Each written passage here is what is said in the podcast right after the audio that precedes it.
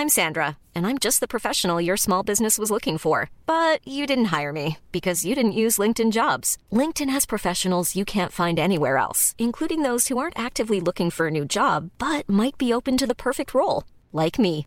In a given month, over 70% of LinkedIn users don't visit other leading job sites. So if you're not looking on LinkedIn, you'll miss out on great candidates like Sandra. Start hiring professionals like a professional. Post your free job on linkedin.com/people today.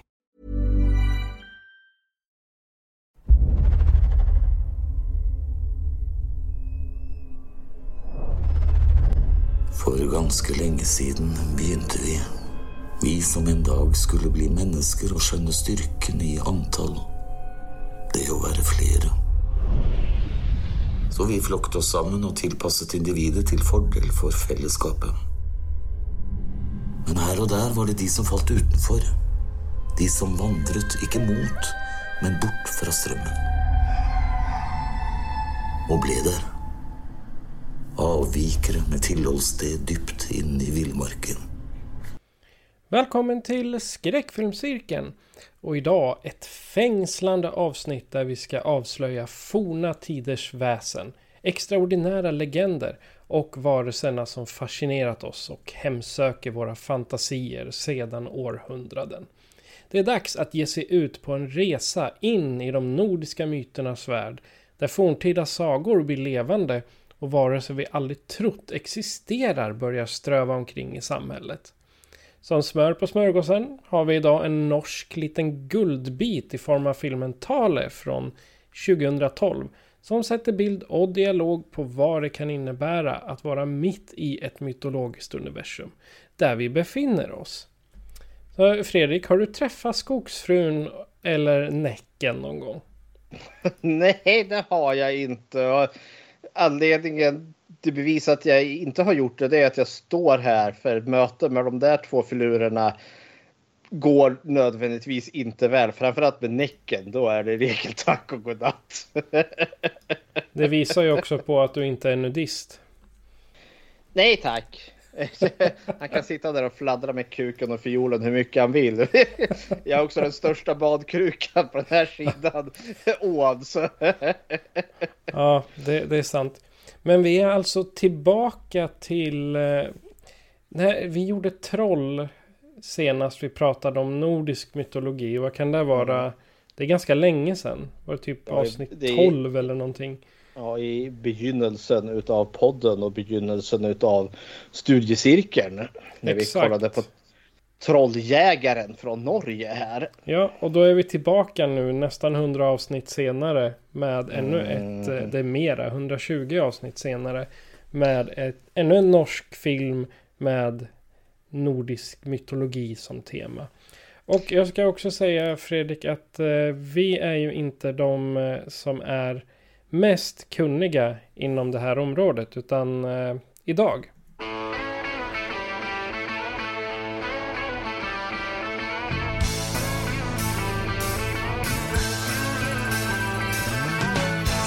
Låt mig presentera våran kära vän Historie Martin. Välkommen hit. Välkommen tillbaka.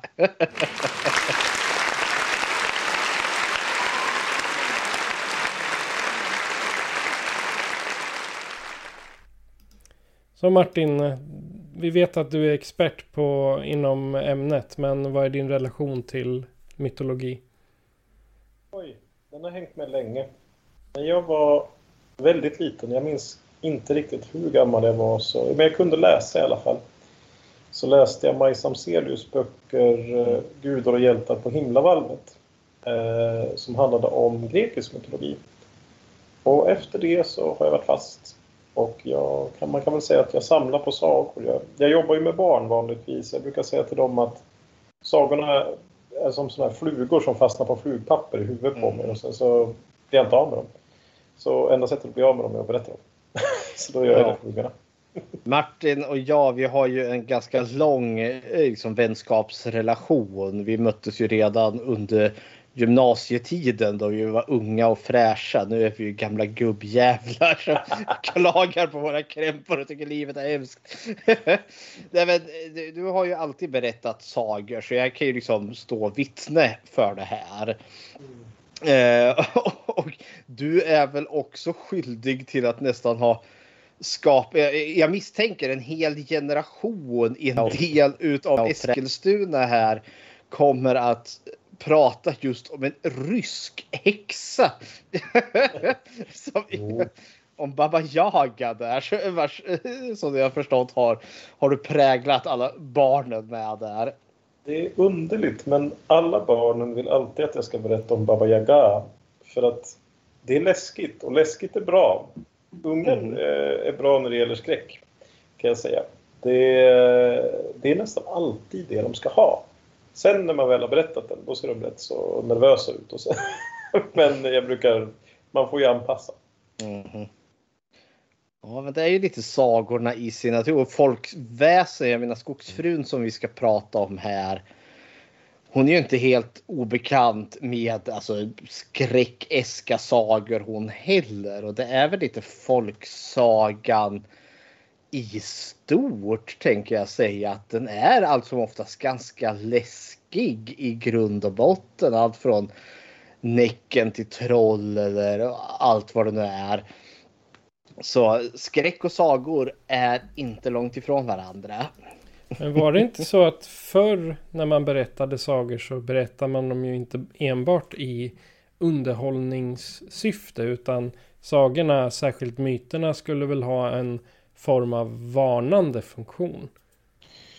Ja, absolut. De är också ofta en förklaring till varför saker är som de är. Liksom, eh, de flesta myter har ju någon typ, är ju någon typ av förklaring på varför eh, saker händer. Till exempel om någon drunknar helt o, eh, ja, utan anledning till synes. Då är det ju näcket som har bitit dem i benet och dragit mm. ner.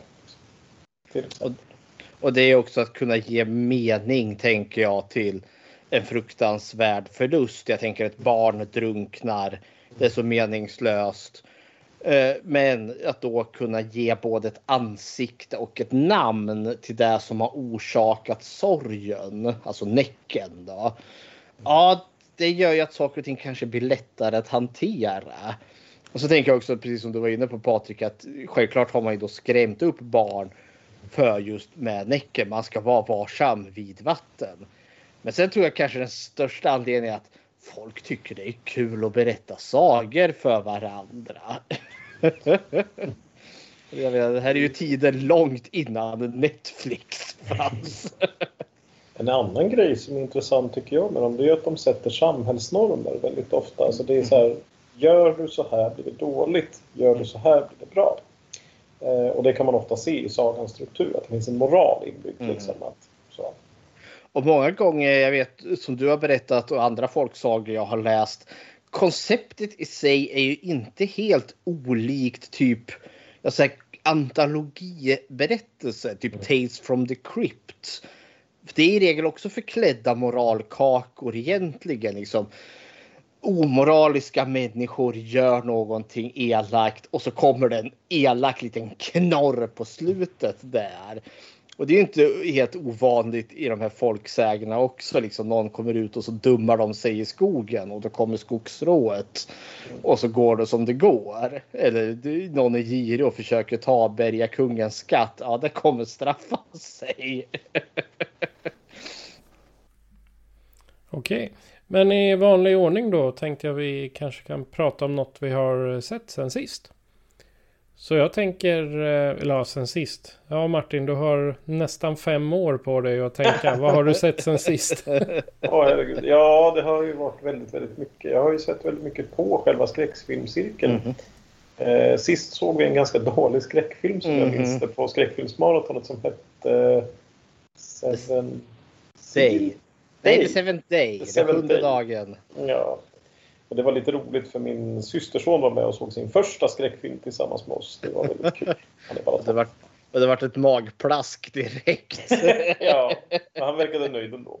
Ja, det var mycket blod och djävulskap och det är ju alltid kul. sen har jag tittat på en serie som heter Warrior som utspelar sig i 1800-talets Chinatown. Mm. Eh, det är vilda västern fast i Chinatown helt enkelt. Eh, med de tångtriader som huserar där och eh, all den rasism som florerar i Mm. eh, Los Angeles som han befinner sig i just då. Och sen karatesparkar i ansiktet då, eller? Massor! Ja. det är ju super Hong Kong action Ja, alla om. 1800-tal. då. Den rekommenderar jag, den är kul. Mhm. Ja, Fredrik då? Har du sett något intressant? Jo då, jag såg den här eh, Scare Me hette den från 2019 2020 där. Märkbart eh, alltså färgad utav pandemin. Eh, att eh, det var en jätteliten ensemble. Men så hade man ju, man behövde ju göra film i alla fall. Och det här är en sån Shudder original. Så att det är Shudder streaming service. Men plotten där var väldigt... Det, det, det var en simpel men väldigt kul premiss här. För där vi får följa en man. Eh, han det har skitit sig i äktenskapet här nu. Och eh, down on his luck och nu ska han bli författare här. Nu vill han bli nästa Stephen King. Och sätter sig i en stuga eh, ute i ingenmansland där det är snö överallt och så ska han liksom sitta och skriva sin stora berättelse om någon varulv där. Har han ciggen med sig då? Ja, eh, men inspirationen vill inte infinna sig så han sticker ut på en joggingrunda och då joggar han på eh, en kvinna där då som är då den här filmvärldens motsvarighet till Stephen King som har då skrivit liksom bästsäljare efter bästsäljare där liksom så han, han är liksom stugan bort från liksom den stora erkända amerikanska skräckförfattaren. Och det ger honom lite så här, okej, han får lite ågren för det. Men sen stick, rullar in en jättestor snöstorm och strömmen går åt helvete. Varpå hon då stövlar över. Eh, för hon är lite uttråkad där och hon är lite... Han är lite introvert, hon är lite extrovert. Eh, han gillar lite att saker och ting ska vara på plats och liksom ordning. Hon är inte bang på att dra en lina kokain och sen bara wow! Så hon dundrar över där för det är mörkt, det är tråkigt. Så då eh, sitter hon där i stugan och så beslutar de sig för, eller på hennes inrådan, att de ska börja berätta eh, spökberättelser. Scare me! Eh, helt enkelt. Jaha, och så börjar de berätta olika liksom, spökberättelser om hans varulv och så har vi någon om, om ett troll som gömmer sig i en ventilation och vi har liksom om någon eh, någon stackars flicka vars otäcka farfar går och dör men han kommer tillbaka igen krypandes där. Och grejen är att det är verkligen bara de som sitter och berättar. Vi har väldigt lite specialeffekter men de har ju liksom lagt på med skuggor och sånt. Så det är liksom bara de som sitter och skrämmer upp varandra i mörkret här. Och det är liksom ändlöst med liksom referenser till eh, alltså skräckböcker, filmer, serier. Så den är liksom en riktigt så här guldkorn med liksom bara man kan sitta där som skräckfilmsentusiaster och bara suga i sig. Det är bara fullt med godis där. Det känns lite inspirerat från när eh, Frankenstein och Dracula och de blev till. Ja, det är lite som när Mary Shelley och eh, vad heter han, hennes make som Lord Byron. Ja, Lord Byron, men vad, det var väl inte han som hon... Vad hette han? Han hette ju också... Percy va? Ja, Percy Shelley, vars, vars hjärta hon senare hade i sin skrivbordslåda där efter att han dog. ja, men det är lite den. Alltså, de sitter och berättar skräckberättelser för varandra i mörkret där. Jättemysig. Sen har jag börjat titta på en animerad serie och det är då Transformers Prime. På Viaplay finns den. Och det är allt enkommet på grund av Transformers-podden som är ledd av Gustav och Linda med flera som vi som brukar vara här och gästa. Eller vi brukar gästa dem och de gästar oss ibland från Film till fikat. Så jag började lyssna på den. Så nu har jag ramlat ner i ett ny franchise som jag inte hade nog värd om. Men det är väldigt mysigt. Det är Optimus Prime versus Megatron och de slåss över ja, här på jorden i ett hemligt krig. De behöver Energon eh, för, för att förhindra Megatron för att ta över alltihopa och hej vad det går. Och det är väldigt roligt. Det är väldigt mysigt. det är vad jag har tittat på. Okej. Okay. Jag har ju... Ja, förutom min, eh, min skräckupplevelse under semestern. Jag har ju varit borta i två veckor. Eh, vi inledde första dagen 20 mil hemifrån med att hus, husbilen eller campervännen bara... Jag vill inte fungera mer. Ja, så då fick vi vända hem och åka med vanliga bilen istället.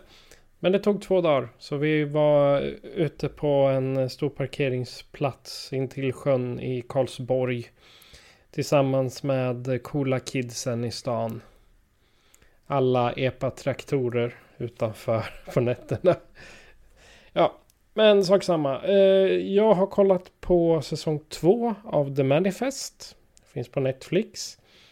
I första säsongen så kommer de ju tillbaka eh, med eh, Montego Airflight 828 efter att de har varit borta i fem år. Och i säsong två då så börjar de överlevarna eller på svenska har de översatt det till kallningar. Jag vet inte var de får det, får det ifrån. Eh, de har börjat få ta igen sina liv, hur det fungerar. Och jag ska säga också att de startar en kult eller en religion efter de som eh, har överlevt det här med flight 828. Eh, och eh, huvudrollsinnehavaren eller huvudkaraktären Ben, han fortsätter att undersöka ursprunget och betydelsen av att de kom tillbaka utan att det hade hänt någonting. Han vill hitta en vetenskaplig förklaring. Och hans syster, eh, Michaela heter hon, hon jobbar som polis och hon använder sina varsel kan man säga för att lösa brott. För saken som händer när de kom tillbaka ifrån, ja, de skulle flyga från Jamaica till någonstans i USA. När de kom tillbaka så var alla friska. För sonen i det här, han, hade, han var liksom döende i cancer. Så kommer de tillbaka och då är han plötsligt helt frisk igen. Och alla har sådana här röster i huvudet eller varsel eh, om att någonting ska hända eller så. Så att säsong två utforskar väldigt mycket öde, tro och hur man eh, blir liksom sammanflätad i livet. Så att det här är... Ja, den är väl lite något att vila ögonen på men det är inget mästerverk direkt. Vart hittar man den här serien då? Netflix. Netflix. Ja. Mm. Den, eh, den gick ju på 2021. 2020, 2021 om jag inte har helt fel. Uh, men 2018 till 20... Ja, den är inte slut än. Mm. Okej, okay. den börjar 2018 och håller på fortfarande. Håller på fortfarande. Mm. Och den är lite som Heroes. Om ni kommer ihåg den serien. Mm -hmm. Det är lite som den fast de inte har superkrafter. Alla kommer tillbaka och helt plötsligt så är de jättefriska och så är de... Eh, ja, de kan höra röster. Se in i framtiden. Så det är vad jag har tittat på. Men idag så är temat då nordiska väsen, väsen, mytologi, vad ska vi kalla det? Det är skogsfrun eller skogsrået specifikt. Det är henne vi ska prata om. Ja. Och eh, jag kan ingenting om sånt så jag lämnar över till eh, Historie Martin och eh, för dagen Historie Fredrik. Nej men vi kör väl en eh, din origin story när hennes eh, barkiga hud och svans kommer in i ditt liv för första gången. Patrik, när hörde du talas om skogsfrun eller skogsrået för första gången? Jag hörde ju talas om gruvfrun först. Mm. Eh, genom Ja, jag hade, jag hade, det var ju typ något, några gamla böcker på uh, mellanstadiet eller någonting där det mhm. stod mm. om myter och sånt. Men när, jag verkligen förstod det så var det genom Creepypodden tror jag. De det hade ganska... någon sån där eh, svenska stories eller någonting. Det är ganska sent de, ändå. Ja, men som jag, som jag visste vad det var. Jag har mm. liksom inte haft den, den inriktningen varken på utbildning eller på liksom intresse. Det är, det är inte så jag har gått till mytologiavdelningen på biblioteket, tagit en bok och läst. Utan det har liksom inte kommit förrän nu på Ja, när man närmar sig medelåldern. och, Martin har nog mest origin story så jag tänker du, du får ta före honom. Ja men eh, det är väl kanske inte helt eh, orimligt att kanske inte hon är liksom det första namnet som ploppar upp. Jag var en sån här redan som barn, alltså fantasin flödade hejvilt. Eh, och jag, min lilla pojkhjärna varit blown away utav Törnrosa. Disneys där då, när den onde fen förvandlar sig till en drake i slutet där. Det var helt fascinerande. Jag har varit helt såld på just drakar. Spoilers! Och, ja, och det ledde ju till liksom, ja men drakar var coolt. Så i bibliotek när man liksom väl for dit, eh, föräldrarna tog en dit så rev jag ju runt i de där liksom barnen. Och då sprang man ju på de här liksom folksägenböcker. Och där fanns de ju troll, vampyrer och allt vad det nu var. Så någonstans där redan liksom som ganska liten i lågstadiet har jag sprungit på henne men inte lagt henne på minnet för hon var inte lika häftig så som ja, drakar och varulvar och vampyrer var. Men jag vet sen att någonstans i mellanstadiet, då hade också liksom filmintresset börjat starta lite. Eh, och min pappa har alltid haft en liksom, revykänsla, alltså teater, revy, varieté, det har alltid varit en stor grej. Så så fort liksom någon, när SVT visade någonting utav Povel Ramel eller eh, ta, eh, Hasse och Tage eller eh, Hjalmar. Liksom allt det där varieté, revy, Folkets park. Då gick det varmt på tv. Så då har man liksom sett mycket där. Men så var det ju Hasse och Tage och de gjorde en del filmer och en av filmerna de gjorde heter ju Äppelkriget. Och det är ju väldigt mycket egentligen folkväsena eh, vad heter det, möter en moder, ja, det moderna Sverige då, 60-tals moderna Sverige. Staden breder ut sig och all, älvorna tycker väl det är lite trist. Men där närmare slutet utav den filmen, då har vi haft, eh, då möter eh, den girige direktören sitt öde. För han har varit boven där som vill asfaltera all skog som finns där. Och det går ju åt skogen och i slutet så springer han iväg för att han ska undkomma rättvisan. Och då möter han då en kvinna med ett jättelångt hår och hon är naken. Och det var ju lite spännande i sig. Där man börjar med att närma sig hormongränsen där för att det ska bli spännande. Men och hon hade någon sån märklig kontroll över honom och han följer efter henne och sen vänder hon sig om och så drar hon undan sitt hår. Och då ser han hennes rygg. Vilket var alldeles skravlig och konstig och jag förstod inte varför. Men sen förstod jag att det var bark hon hade det. Och direktören faller omkull där. Och så förvandlas han till sten. Och det fastnade i min, liksom, min då, eh, ja vad kan jag ha varit då, tioåriga liksom. Åh, vad var det där? Vad hände där? Och då var verkligen skogsfrun en grej för mig. För då började jag liksom kolla upp. För jag frågade ju mamma och pappa vad hände där? Ja, men det var ju skogsfrun. Jaha, vad är det? Och där kände jag väl att det började lite och då kom skogsfrun eller skogsrået in i mitt liv och har funnits väl lite där som en som en rolig boogeyman som man kan springa på ute i skogen. Så det är min origin story till skogsfrön. Martin. Ja, det här går också tillbaks till när jag var barn. Eh, min morfar kommer från Dalarna från början och morfar är 94 nu tror jag. Oh. Oh. Man ska fylla 95. Och morfar han trodde på sånt här. Mm. Morfar gick ut när han fick en vårta på fingret och så gick, satte han den i en sten och så skulle det vara fullmåne och så gick man tre varv runt stenen. Och så skulle det bli bra sen. Mhm. Och morfar trodde också att han hade sett eh, någon typ av små under Jordi. Han, han hävdade att han hade sett någon typ av tomte någon gång.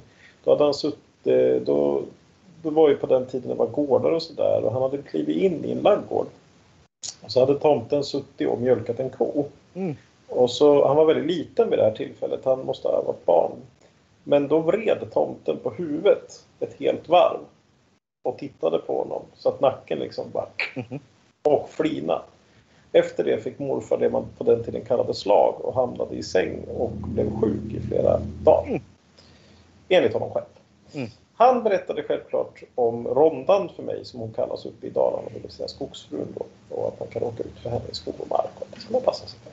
Mhm. Eh, själv är jag inte riktigt lika tilltro, har jag väl inte lika stor tilltro till det här. Men det var ju fantastiska historier. Eh, och eh, sen har jag, precis som ni, hittat henne i böcker och sådär läst mycket folklivsforskning lite som en hobby mer än någonting annat egentligen. Det kopplar ju till mitt historieintresse men främst har jag väl tittat på, på lite olika författare som Åke Olmark skrev ju en del tidigt och sen eh, Ebbe Schön är väl den som jag har läst mest kanske. Mm. Härligt! Men låt oss då ta oss in på våran skogsfru här då. Eh, och jag säger ju skogsfrun. För att det är vad jag har kallat henne i alla dessa år. Vad säger du Martin? Vad kommer naturligt för dig? För mig blir det nog ändå skogsrået. Men det är mest för att eh, det beskriver henne bäst för mig Mm. på något sätt eftersom rån finns det ju flera. Du har sjöråt, du har gruvråt, du har skogsråt. Och alla de här, eh, det här epitetet råd, det betyder att man råder över någonting. Mm. Till exempel i skogsfruns fall så råder hon ju över skogen då Ja, och bestämmer det. och då går vi väl in. Vi är lite redan inne här nu på henne. Det här väsendet, skogsrået. Som är då kanske det bästa namnet egentligen. För det vi, vi har ett väsen i någon form av ledande position här. Men om vi ska bara försöka beskriva henne hur hon tenderar liksom att se ut och att vara.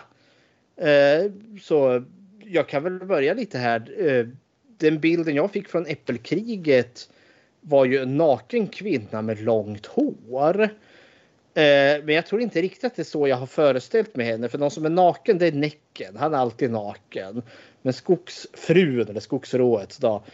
Hon har ändå så kläder på sig. Och hade åtminstone, alltså som jag har vuxit upp. Men det är en kvinna med väldigt långt hår. Det ska vara mörkt hår. Eh, som man kan möta ut i skogen. Och hon har en svans som hon gömmer bakom det där långa, långa håret. Och så har hon en skrovlig hy. Eh, antingen av bark eller så är ryggen ihålig. Ungefär som att hon vore en tom trästam. Eh, och eh, ja, eh, och den får man inte se för då blir man som han, eh, den girige byggherren där. Då blir man en, eh, en del av hennes stenröse. Fick jag lära mig. Men eh, ja, hur, hur skulle du beskriva henne Martin, skogsrået? Ja, det är en bra beskrivning tycker jag Fredrik. Alltså det, jag ser henne nog i en ganska vacker klänning i regel. Mhm. För hon är ändå skogens drottning liksom. Hon är, hon är en högt uppsatt person bland alla väsen. Eh, jag ser henne inte heller som naken även om hon oftast avbildas så. Eh, både bland konstnärer och så. Men i text är hon ofta beskriven med just klänning. Eh, för mig så kan hon ha olika hårfärg. Ibland tänker jag det som att hon har rött hår för som sagt har hon svans och i vissa beskrivningar har hon rävsvans och det tycker jag är lite häftigt. Med tanke på att man kan koppla det till den japanska eh, myten där med Ja, niosvansade rävar och så vidare. Jajamensan, för där har du ju och som du säger den niosvansade räven.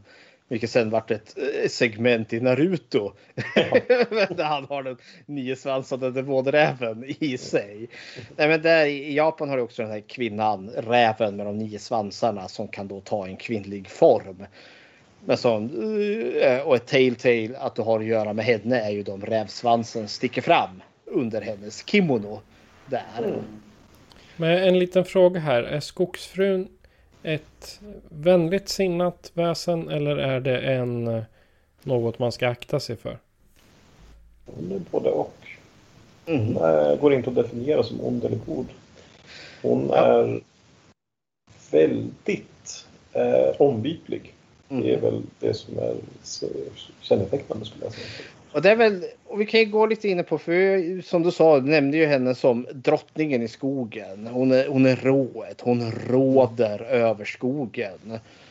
Hon är liksom, hon är en ledande figur och man skulle väl kunna liksom köra den här, alltså drottning analogin. En drottning är ju varken ond eller god. Men det är en person att ha respekt för. För en drottning jag menar missbehagar du henne, ja då off with her head. En drottning kan ju låta fängsla dig och avrätta dig. Men en drottning kan ju också, om du är på hennes goda sida, få en massa gott. Och en drottning sitter på en jävla massa makt som kan hjälpa dig och sådana saker. Och skogsrået kan väl, liksom, det är väl inte en helt ojämn jämlikhet att hon är skogens drottning. Men istället för att hon har ett kungarike över människor så är hon liksom har hon sitt kungarike över skogen så att säga. Jo, precis. Ja. Och över de djur som lever där. Jajamensan. Jag försökte göra en liten dykning här för att se liksom vart finns ursprunget med skogsrået. Eh, för som myter och väsen, liksom, människor har haft en rik fantasi och som sträcker sig långt bakåt. Vårt, vårt första avsnitt pratade vi om vampyrer. Och då kunde vi ändå så liksom nosa oss tillbaka ända till liksom antiken. I Mesopotamien var vi och få liksom typ tusentals år före vår tidsräkning. Skogsrået var inte riktigt lika långt tillbaka som vi kom i tiden henne brukar man datera till ungefär 1600-talet någonstans. Då ska man väl kanske ha i åminnelse att just ett skogsjungfru, för det är ett namn som hon också i regel har, eh, ett bland många. Men kollar man bara på det namnet, skogsjungfru, ja det hittar man långt mer alltså bakåt i tiden och det skulle man kanske även kunna säga att det finns någon koppling till nymferna. Även liksom grekiska hade ju de liksom som studsade omkring i skog och mark. Men det är inte riktigt samma väsen. För det är just det här att hon är det här ledande, alltså den här auktoritära figuren som huser och ställer i skogen. Det kommer då mer liksom på 1600-tal. Och det som vi kunde hitta då var eh, jag har hämtat jättemycket information. Jag ska väl eh, vara öppen med mina källor här. Eh, eller min källa för att vara exakt. Jag har lyssnat på podden när man talar om trollen. Om just avsnittet Skogsrået då ledd av Lars Wahlström och Tommy Kusela. Och eh, Tommy är ju då doktorand i religionshistoria och om nordiska väsen och sägner.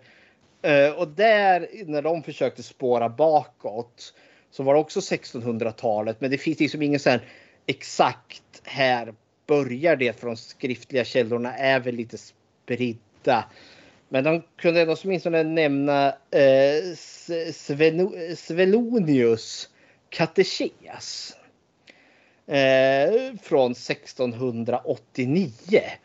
Där omnämns skogsrået.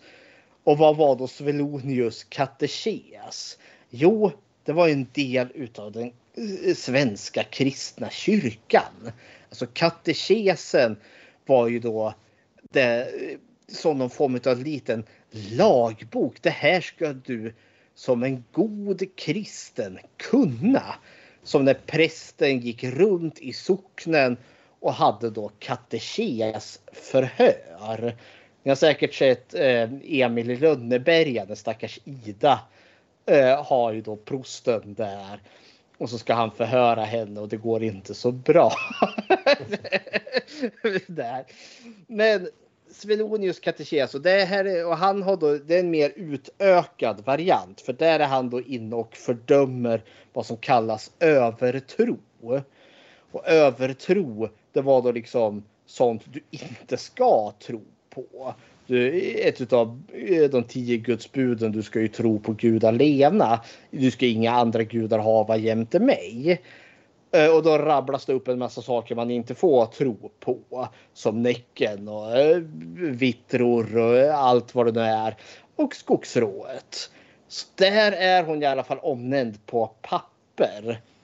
Men man tror att eh, på 1600-talet där med sin industriella utveckling så hade man ju då kolmilor och kärbränning. Alltså man ut, utvann kära då som senare användes för att lappa fartyg och bygga byggnader skulle jag tro. Och det var ju då regelmän som gjorde det och det gjorde man då liksom i hyttor ute i skogen. Eh, och då satt man ju då gubbar ute i skogen. Man arbetade hårt och sen om kvällarna satt man ju vid brasan och drack sin mjöd eller vad man nu hade. Och liksom började snacka sagor. Och det är då här man tror skogsfrun kommer in. För de här männen är också borta ifrån sina hem under ganska långa tider. Eh, och jag kan ju tänka mig om att skogsfrun har lite lätt sensuella drag till sig så kan, det känns inte orimligt att vi har liksom att göra med ett gäng män som saknar kvinnors sällskap. Men också kanske den här någon form av tröst av den här starka kvinnan som styr och ställer på något vis och vänster. Det här är bara jag som spekulerar alltså om varför. Men där någonstans tror man att skogsfrun, skogsrået kommer till ungefär. Ja. Har du något att lägga till Martin? Ja, nej men det är ju som Fredrik säger. Det, ju, det här är ju nog ett 1600 och 1700-talsväsen och viss, till viss del 1800-tal skulle jag säga. Hon eh, stryker omkring i skogarna under den här tiden och eh, det jag vill säga är väl att man, eh, prästerna talar om övertro, vi protestanter. Det är mm. väldigt noga. Det är bara Gud som gäller och det är inga änglar och demoner och grejer utan det är det som är. Men folk höll ju på med alvblot ända in på 1900-talet. Mm. Alvblot är alltså att man ställde ut saker i skogen till saker som bodde där. Eh, och vissa kanske fortfarande gör det på julafton när man ställer ut gröt till tomten. Då. Mm. Fast, eh, det, eh, och det var ju för att blidka väsen. Och det var ju något kyrkan slog ner väldigt hårt på. Den heliga Birgitta har jag hört har skrivit långa och arga texter om det här. Och hur dåligt det var. Jag tycker om att läsa hela Birgitta för att hon är så arg jämt. Mm.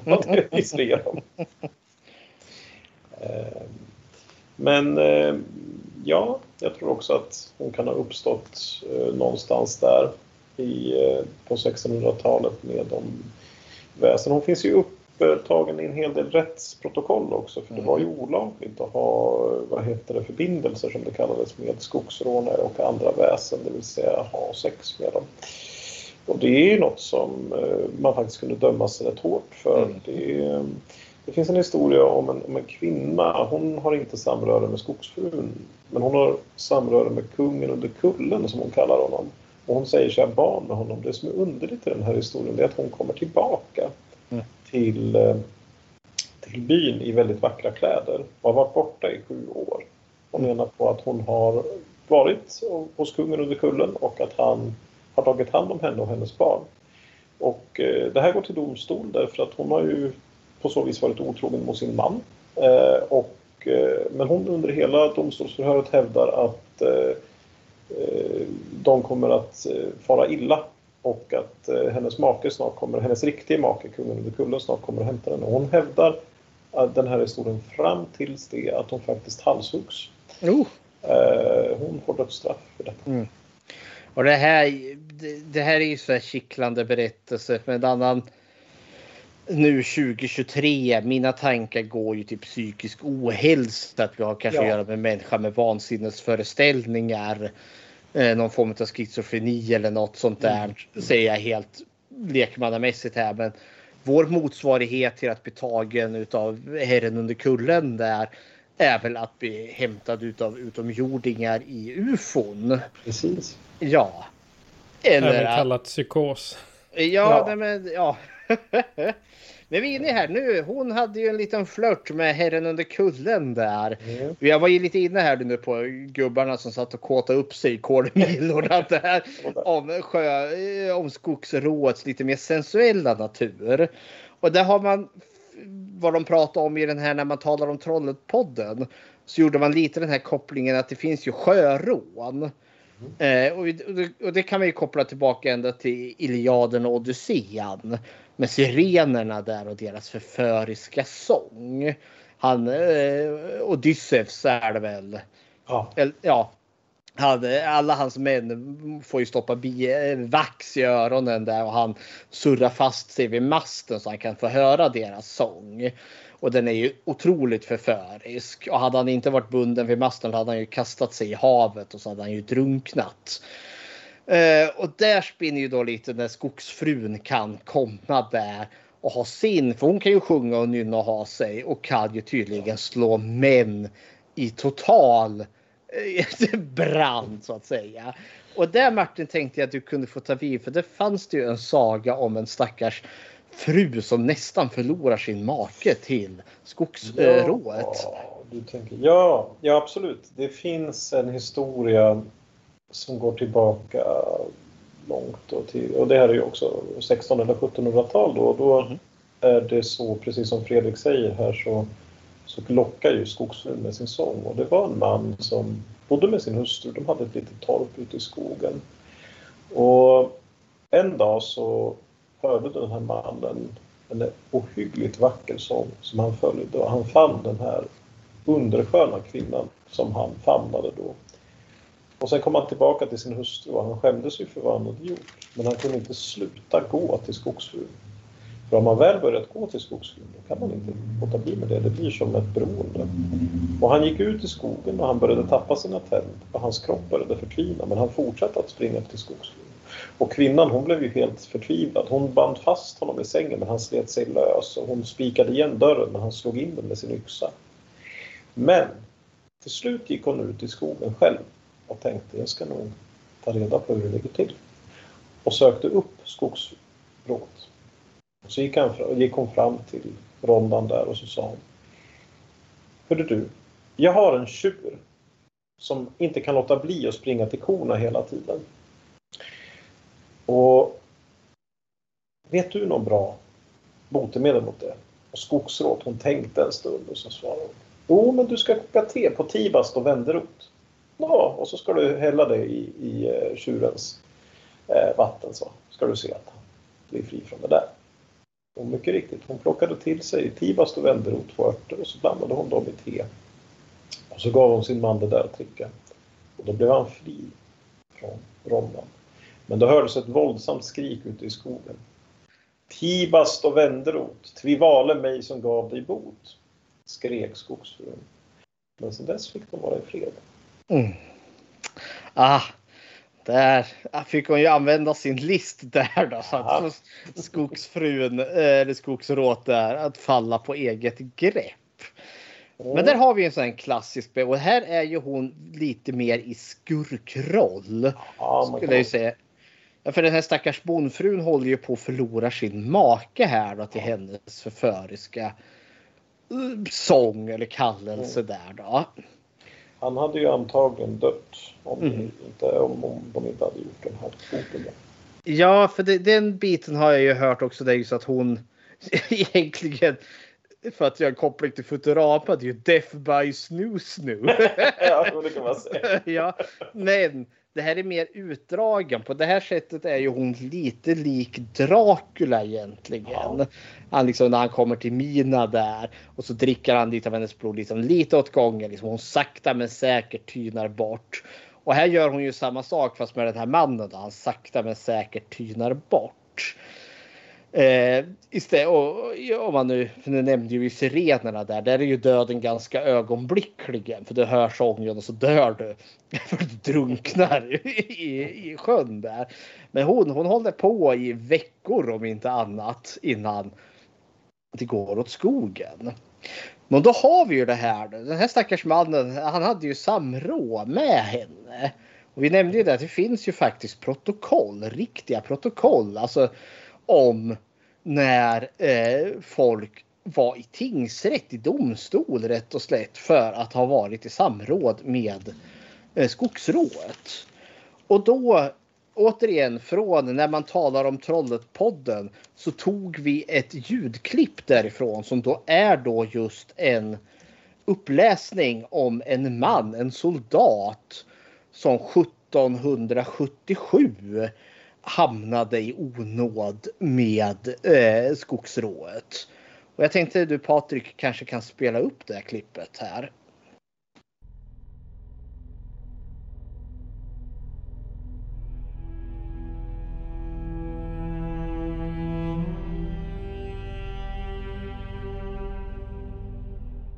Han svarade att hon fram till liknade en människa men bak till såg hon ut som ett häststo. Huvudet var format som en människas men det var stort och med kort svartbrunt hår som knappt räckte ner till halsen. Håret hade varit hopbundet med en gammal vit trasa. Hennes ögon de var som människoögon men stora och okluvna och dubbelt så stora som ett karolinermynt och ljusa som hos en glosögd häst. Hon hade en stor och krokig näsa med en nästipp som hängde ner över munnen. Läpparna som en människas, men de var stora och svartbruna och tänderna de var stora som på ett föl. Hon hade långa hängande bröst och över dem hängde en gammal vit klädnad som var så söndersliten så att brösten syntes igenom. Om livet hade hon bundit en gammal trasa. Ben och fötter såg ut som hos en människa men de var mycket stora och svartbruna och med ett krulligt svart hår på. Hon hade en röst som lät som en hes människas. Spookylicious. jag skulle säga det, riktigt spookily spook. Mm -hmm. Ja, det här lät ju kanske inte som en underskön kvinna direkt. Han hade Oh, jag ska inte kinkshamea, det kan ju ha varit hans. Men det här var då alltså en 41-årig soldat som då hade stuckit från sin tjänstgöring någonstans vid Skara stift. Och det här är ju då liksom, ja militären har ju norpat honom, han har ju stuckit från sitt. Och så kan man ju tänka sig att han har haft lite kuckelimurr det var min tanke gick till liksom, ja, han har ju legat på horhus eller något sånt där. Och nu försöker komma undan med att säga nej men han vart förförd utav eh, skogsrået. Som ett sätt att komma undan. Men det här fick jag ju, jag har ju fått lärt mig nu att hon var ju inte ett frikort. Ungefär som att stackars mig. Utan det kunde gå riktigt illa om man vart alltså dömd för samröre med skogsfrun. Eh, jag kan väl gå igenom lite här då för att eh, nu ska vi se här. Det finns ju typ tre stora inriktningar under 16 och 1700-talet här i Sverige. Hur man såg på saker och ting. Ett var väl då liksom folktron. Det som gick då från bygd till bygd. Från gård till gård. Liksom i var mans hem. Men sen hade vi två. Det var kyrkan. Och det är en mer liksom, det, det är ett organ som faktiskt har vilja att, eller som kan tvinga sin vilja på folk. Det är ett styrande organ. Eh, och där har man inget utrymme för eh, folktro. För allt, eh, för om man säger i folkmun där så kan du säga, ja men jag har haft samröre med skogsfrun. Okej, okay. men det kommer inte kyrkan säga. För, all, för skogsråt är ingenting annat än djävulen eller från helvetet sänt. Det finns inga skogsfruar, vittror, troll eller tomtar utan det är demoner eh, från, som har samröre med djävulen själv. Och så tre då har vi då naturvetenskapen. Linné och kompani här som liksom försöker göra sitt. Och där kommer vi kanske få mer uppsväng med liksom upplysningen under 1700-talet. Men där försöker de ju också sitt, för det kanske man mer tänker sig att vi har att göra med tidelag, alltså sex med djur. Och här har man inte riktigt koll heller på om djur och människor kan få avkomma. Så det här skogsrået som han beskriver, ja det kanske är en människa som har fått en avkomma med en häst. Och så är det den här hästkvinnan då som han har haft eh, sex med där då. Så då, men då då, då utav de här två, kyrkan och naturvetenskapen, då kan du ju faktiskt bli dömd antingen då för att stå i förbund med djävulen eller för tidelag, alltså sex med djur. Och båda de kan leda till avrättningar. Som hon kvinnan nu som du nämnde Martin som var tagen utav gubben under eh, kullen där. Så ja, eh, hon var inte ett get out of jail card free. Om du hade varit otrogen och rumlat runt lite. det tyckte jag var lite spännande. Och för den som vill veta väldigt mycket mer om det här så nämnde de också i podden en doktorsavhandling utav Mikael Hell som doktorerade i Lund där då 2013. Eh, så skrev han sin eh, doktorsavhandling som då heter då Skogsrået, Näcken och Djävulen. Erotiska naturväsen och demonisk sexualitet i 16 och 1700-talets Sverige. Så där kan man djupdyka i just de här rättsprotokollen när vi svenskar har rumlat runt med skogsväsendet och betalat priset för det. ja, kära nån.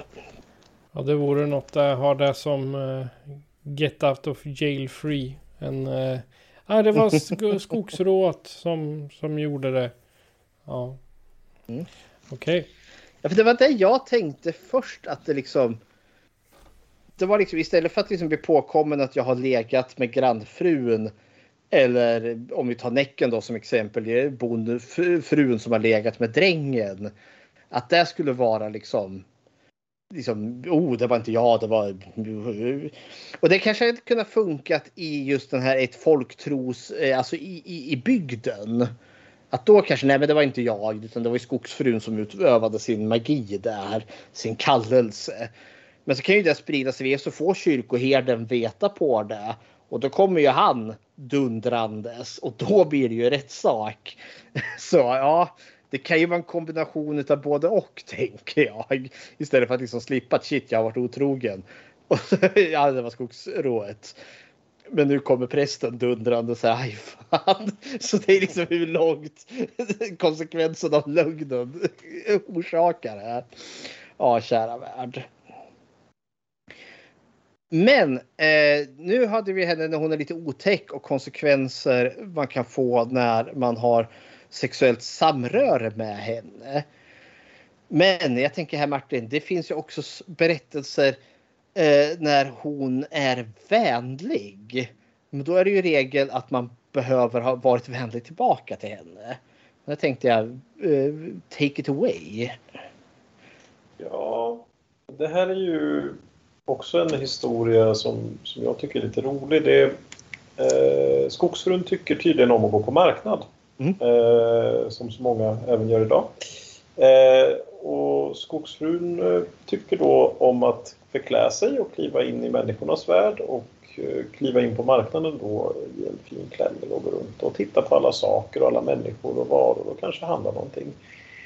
Och mycket riktigt så var det ett skogsrå som begav sig till en marknad i Ryd, tror jag. Eh, och gick runt där och tittade på saker och ting. Men helt plötsligt så var det en man som fick syn på henne och han såg ju att svansen stack fram under klänningen. Och istället för att ropa eh, fula saker eller springa och hämta eh, länsman så gick han fram till henne och så sa han väldigt artigt eh, Ursäkta fru men, men släpet släpar. Och med det menar han ju att svansen stack fram. Och Skogström stoppade väldigt snabbt fram svansen och sa ja men det var ju väldigt snällt att du sa det. Och så la hon handen på hans axel och så sa hon från och med nu så ska jag göra dig en tjänst.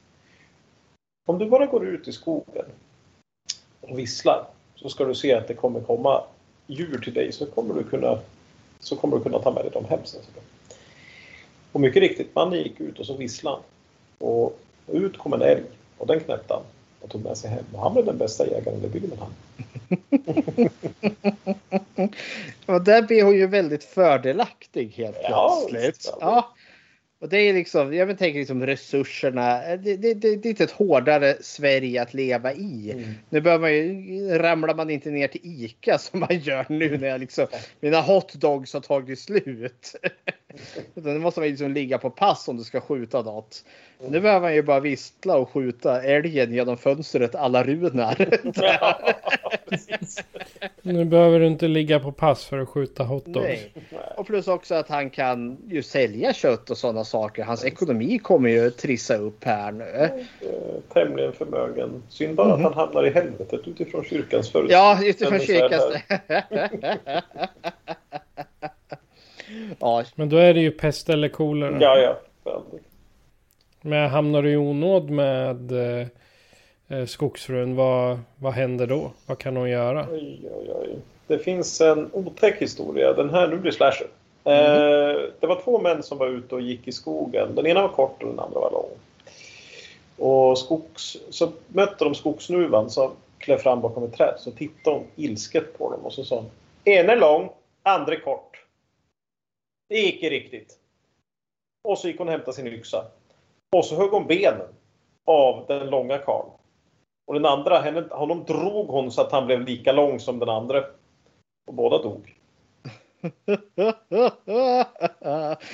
och där har vi ju ett, också ett exempel där hon bara är extremt lynnig, konstig. Ja. Och, det, och det här finns ju också liksom ett litet stråk utav komedi. Här ser ju verkligen Väldigt mörk humor. Ja, det är väldigt mörk humor. Och jag för mig just det här att du säger att det är jägare. Den verkar ju inte Mm. helt vara ovanlig just att det är jägare som springer på henne i de här berättelserna. Jag vet också att du berättar en saga här om två jägare som möter henne och vars jaktlycka kommer påverkas av det ganska rejält. Ja, och här har hon ju återigen så lynnig och, och här finns det ingen riktig förklaring till varför. Men, men jag, ska, jag ska berätta. Det, var, det är återigen två jägare som är ute och går. De har med sig sina bössor. De har varit Mhm. på, på jakt och de är på väg tillbaka till byn. Och sen helt plötsligt så kliver det fram ett mycket vackert eh, fruntimmer bakom ett träd. Och så tittar de på dem och så flinar de lite. Och så blinkar de åt den ena och så går de fram och så blåser hon i hans eh, bössa där och så säger han säger hon, Ja, det är en bra bössa där. Och så blåser hon i. Och så tittar de på den andra och då säger hon, skakar på huvudet och så blåser hon i hans bössa och säger Ja, det är en dålig bössa det här. Och den ena mannen, han kunde bara kliva ut i skogen så kunde han skjuta vild, den största älgarna. Han lyckades med all jaktlycka. Men den andra mannen, som hon hade blåst i bössan och sagt dålig bössa, han sköt aldrig någonting mer i hela sitt liv. Han dog fattig. Ja. Och där har du liksom, liksom trickster-biten av liksom att Ja. ja. men, typ hennes sinne för humor på något Ja, vis. Som ett,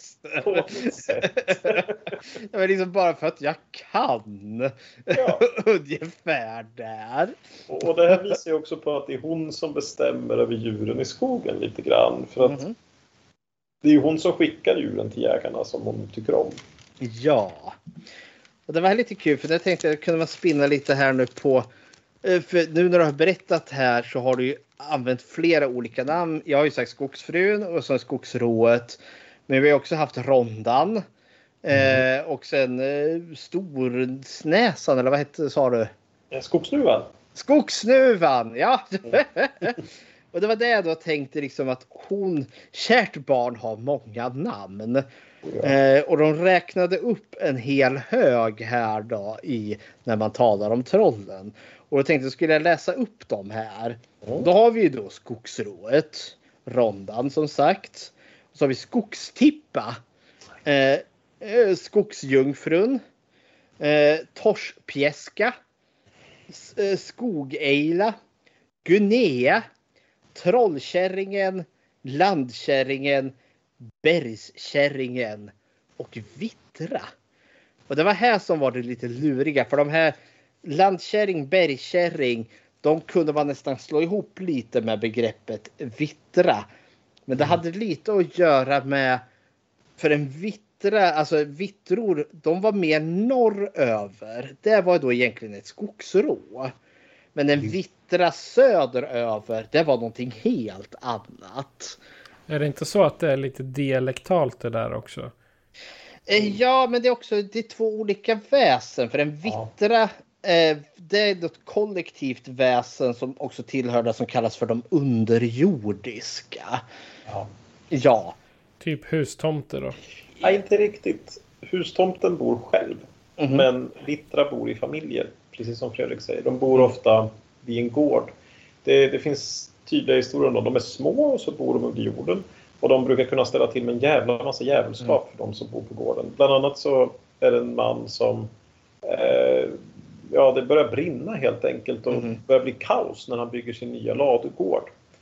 Och till slut så kliver det fram en liten man och så säger han du ska flytta ladugården annars kommer det fortsätta gå dig illa. Ja men varför då? svarar han. Då tar den lille mannen ner honom under berget och visar att eh, det är eh, att hans kor står och pinkar rakt ner på deras bord. ah, Och eh, han är ju skitförbannad då. ja, det ja såklart, såklart. Det är därför husen brinner och korna dör och så vidare. Det är det som är liksom hu huvudkonflikten i den här svenska tv-serien Jordskott.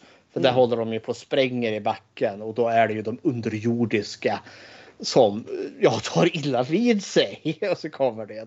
Men eh, norröver där beskrivs ju då liksom hon som hon kan benämnas just som vittra.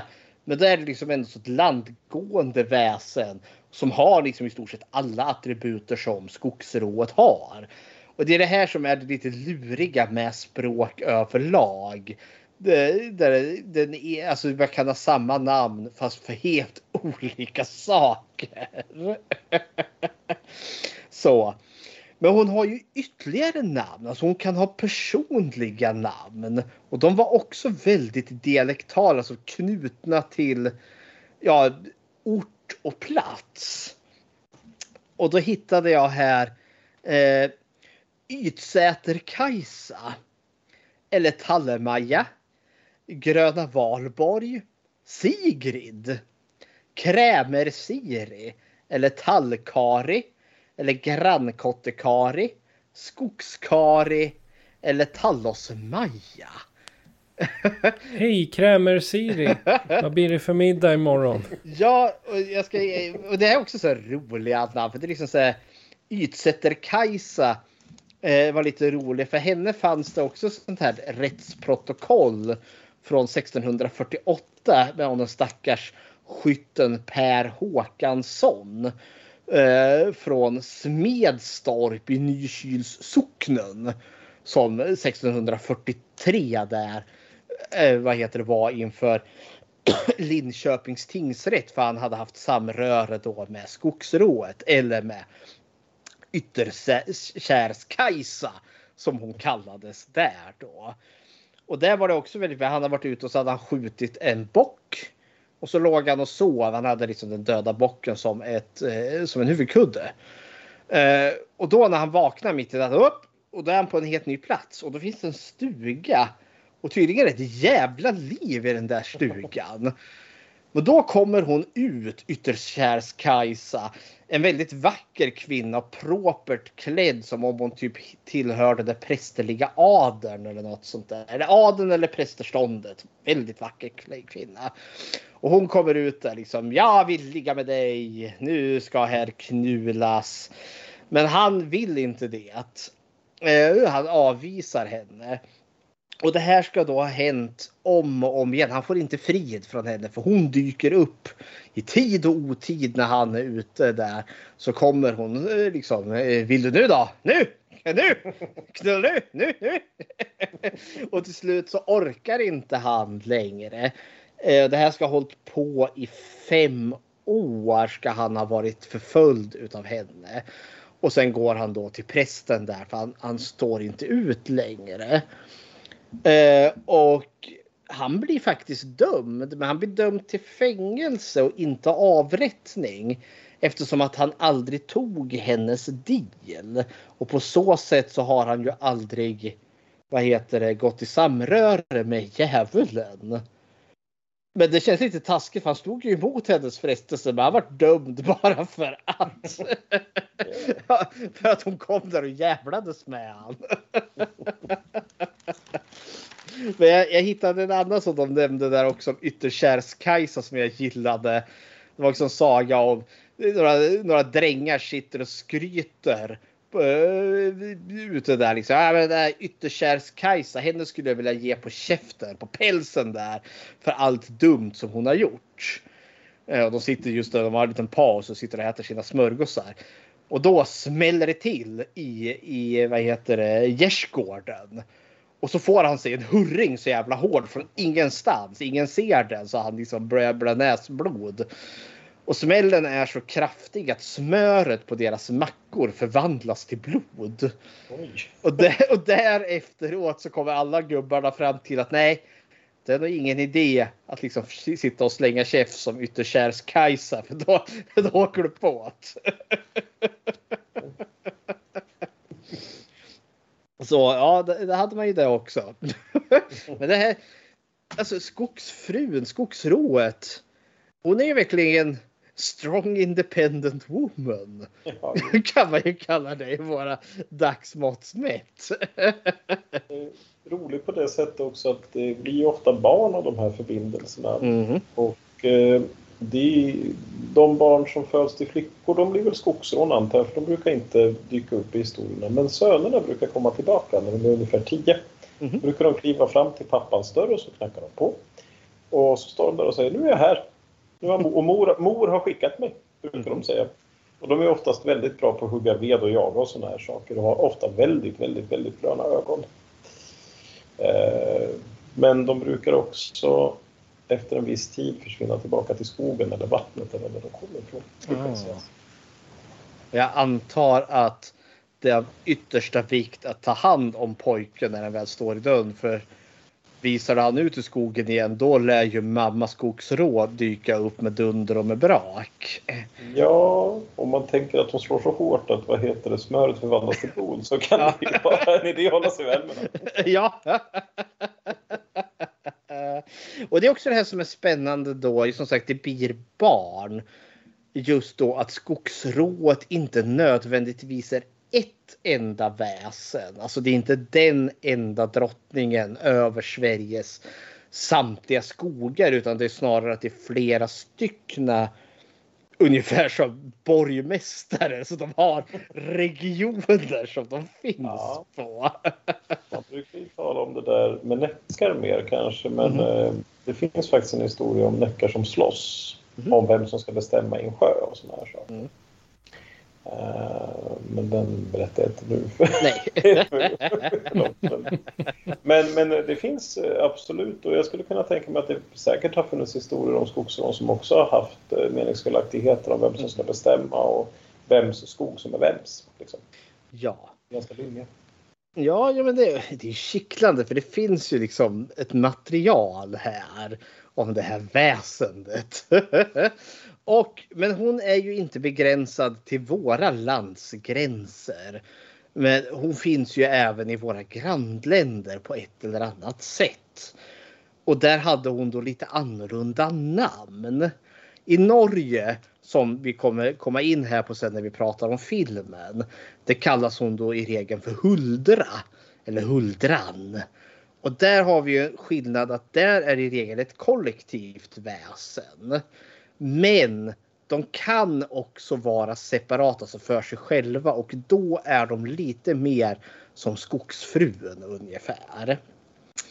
Eh, sen var det Danmark. Där har vi det här lilla adeln att Danmark har inte så mycket skog. Men där hade de däremot något som kallades för Ellefolket. Och det är också ett kollektivt folk som bor under jorden, precis som vittrorna. Men där hade du något som heter Ellepige. Eh, och, eh, och det var då lite mer i tonen som ett skogsrå. Men du hade också Slattelangpatte. Fantastiskt namn. ja, men hon var lite... Ja, absolut fulaste där är att jag kallades för patte på högstadiet. Ja, men Slattelangpatte, hon är mer den här sexualrovdriften som skogsrået tillskrivs. Men skogsrået har ju så mycket mer egenskaper än det. Men Slattelangpatte, hon var mer bara den här mm, nu ska jag knulas vare sig du vill eller inte. Finland däremot, där finns liksom inte dels för att Finland under så lång tid har legat under svensk kontroll och då har liksom svenska sagor och väsen liksom fört med sig med de som liksom bosatte sig i Finland och sådana saker. Men i Finland var det tydligen lite mer att eh, eta, nu ska vi se, Etapio, en manlig gudsväsen, alltså där deras skogsväsen den bara mer kopplat till manlighet istället för den här skogsfrun som var liksom mer feminin. Men där hade vi ändå så något som hette äh, Mästenpika, en skogsflicka då. Eller Mästeneto, en skogsjungfru. Och de kunde ändå så ha lite så här snarlika drag som skogsfrun eller skogsrået. Ja, kära någon. Har vi något mer liksom bara liksom att säga om skogsfrun? Jag har inte det för jag har inte träffat henne. Hon har ju beskrivits lite som ett offer också Mm. i vissa sagor. Eller Ja, det är sant. vi skulle nog tolka det så i alla fall. Kanske inte samtidigt gjorde det. Ja, det är sant. Just nu hade jag nästan glömt bort det.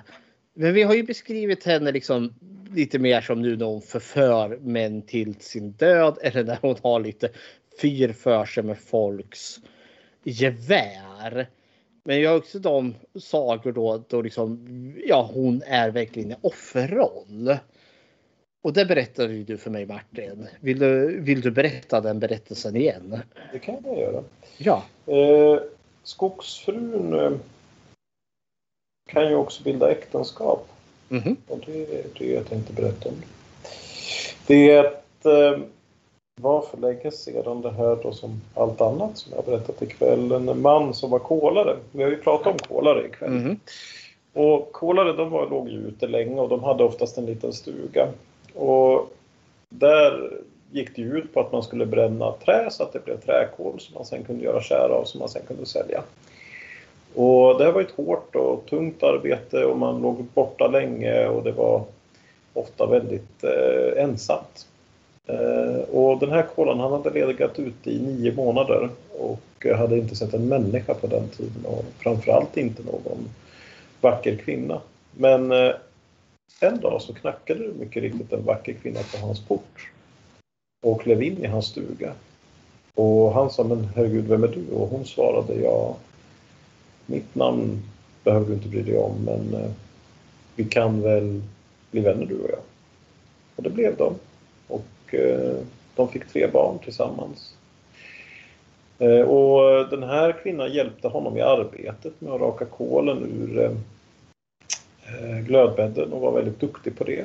Eh, barnen gjorde också när de hade blivit stora, för de levde ihop i över tio år, eh, gjorde ju samma sak och hjälpte honom där. Men hon hade ett konstigt krav och det var att han varje dag innan han kom hem skulle slå tre gånger väldigt hårt i en björk som stod i närheten av stugan. Men inte så nära att man kunde se stugan. Men en dag så hade han så bråttom. För han var hungrig, han var trött och det hade varit en väldigt jobbig dag. Det regnade och våldsamt. Så han glömde att slå de här tre slagen. Och när han klev fram så fick han se en hisklig syn.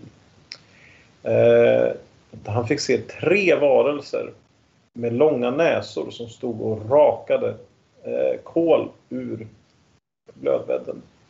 Och han förstod att det var en skogsfru som han hade blivit, som han hade gift sig med.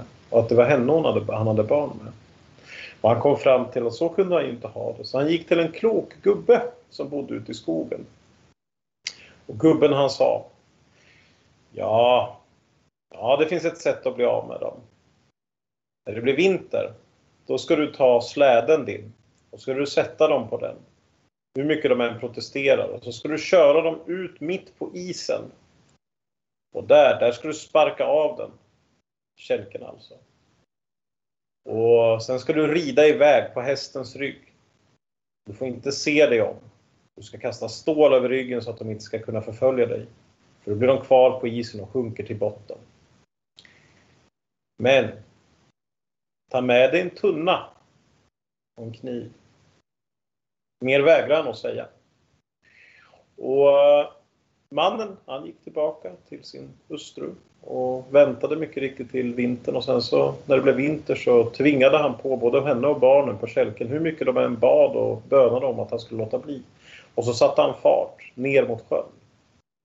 Men eh, när de började komma ut mot vattnet då förstod skogsfrun att nu var det eh, fara och färde och rået hon ropade ut i skogen och ylade och hon fick svar av vargar som började rusa mot sjön för att slita mannen i stycken innan han kunde utföra det han hade tänkt sig.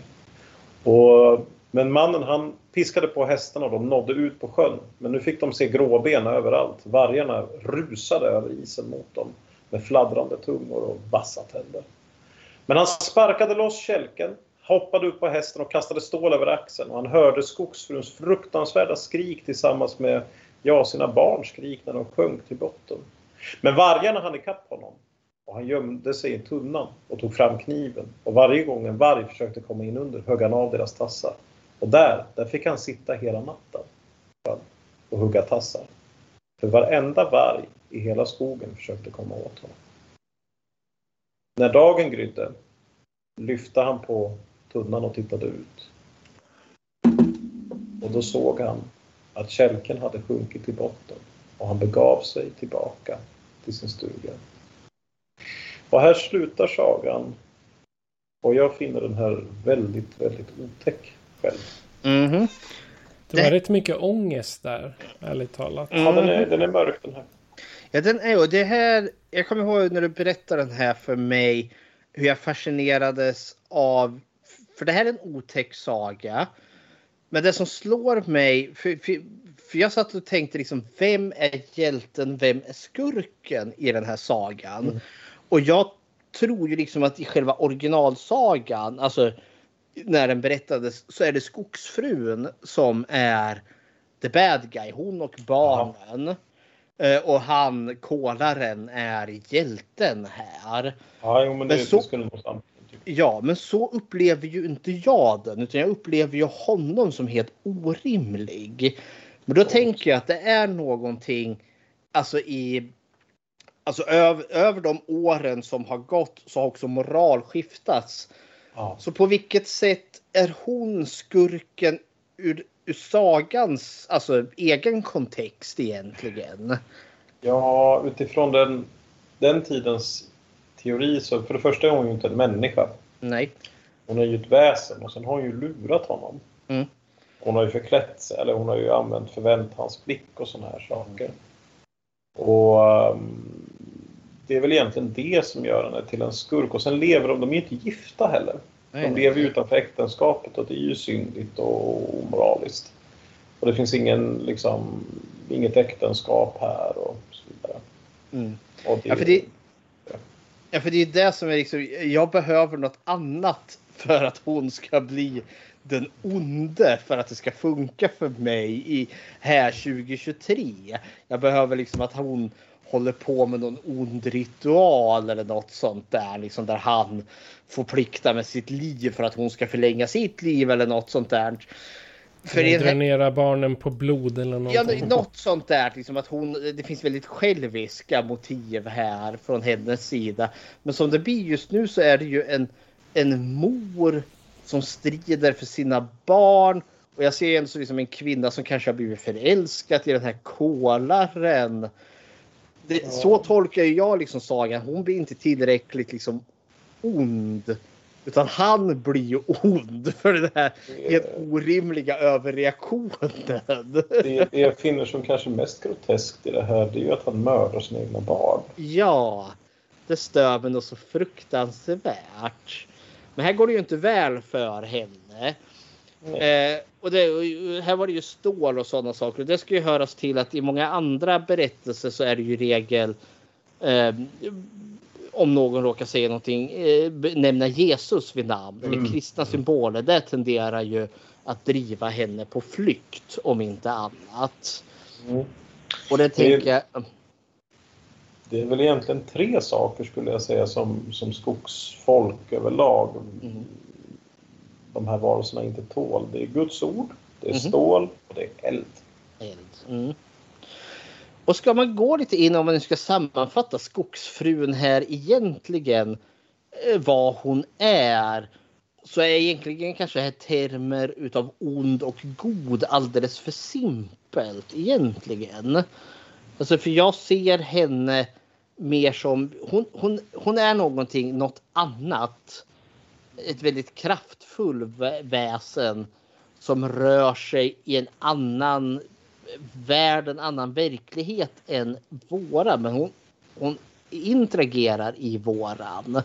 Men hon har också en annan sätt utav moral och sätt att tänka på som kan clasha med våran egen. Så det är just det där när hon gör väldigt hemska ting. Ja, för i vår mått mätt så blir det hemskt. Men hon kanske egentligen inte är hemskt. Det, det är lite den här. Det som är normalt för spindeln är kaos för flugan. Och det kanske man kan ta som en bra sammanfattning till skogsrået. Jo, absolut. Skogsrået är ju också ett rå och hon vill ju att saker ska vara rätt. Då. Och det är kanske det den här sagan handlar om när hon hugger benen av den ena karln och drar den andra lång. Liksom. Att, att hon vill att de ska liksom, ja, men vara lika långa för att då, då är tingens ordning rätt. Helt enkelt. Det är ett ganska bisarrt sätt att se på saker men ja. Hon har en ganska eh, säga, mordisk variant utav OCD då. I det, i det Det kan man nog säga ja. Ja, ja men det är fascinerande. Men det, det blir en liten koppling här då med sista hemska sagan här om där hon är i offerroll.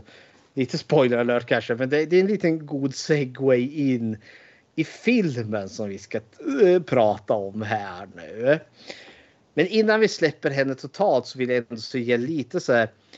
För det är en otrolig fantasirikedom, en otrolig mylla att hämta i här. Och jag tycker det är lite sorgligt att vi inte har mer utav liksom, det här i våra fiktioner idag. Talet som vi ska prata om från 2012 är väl den enda spelfilm jag kan dra mig till minne där hon faktiskt finns med på ett eller annat sätt. Ja, det är ju också, alltså i film så kan det ju vara lite svårt kanske. Men jag tänker A Hole in the Ground också. När hon lurar ut ungen där.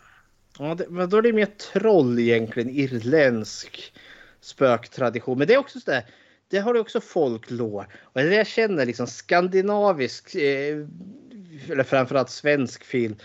Vi har så mycket vi skulle kunna hämta och jordskott gick ju väldigt bra av en anledning. Men i Norge har man varit så mycket bättre. Och det är så sorgligt för just man skulle kunna göra så mycket med Skogsfrun om vi bara tar henne som ett enskilt exempel där vi både kan ha henne i skurkroll men också i hjälteroll. Hon kan både vara sympatisk som hon kan vara osympatisk. Och det känns som att man kan göra så mycket. Allt från lite mer djupsinnigt, liksom mer ja men det här är lite creepy. Alla A24 kan göra något kusligt vi kan lika gärna ha en jättedum liksom tonårs-slasher med skogsfrun som hotet där då, med dumma eh, svenska ungdomar som gör någonting dumt i skogen och så kommer de med dunder och med brak där. Det finns väldigt många creepypasta som är eh, skrivet med skogsfrun som baserat. Eh, jag tror um, Creepypodden har väl gjort någon så här om det är sju eller åtta avsnitt med bara svenska stories. Och där är det många av dem är baserade på just Skogsrået, Skogsfrun, Näcken tror jag finns med representerat där också. Ja, men det här är ju bara ett väsen och vi har liksom snart sett det här en och en halv timme här nästan och bara pratat om henne och vi har ändå så liksom bara skrapat på ytan över vad som finns med det här väsendet och alla dess adaptioner på henne. Så ja, rik, rik mylla. Och då går vi väl då till den enda adaptionen vi ändå så har av henne. Yes, men eh, vi eh, tack för eh, all info och väldigt spännande historier Martin. Så då tar vi och lyssnar på en trailer till filmen Tale från 2012. Den kommer här.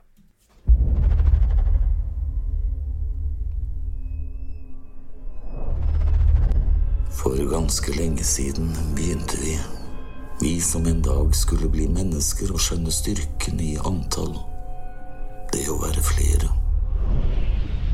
Så vi flokket oss sammen og tilpasset individet til fordel for fellesskapet. Men her og der var det de som falt utenfor. De som vandret ikke mot, men bort fra strømmen. Og ble der avvikere med tilholdssted dypt inn i villmarken.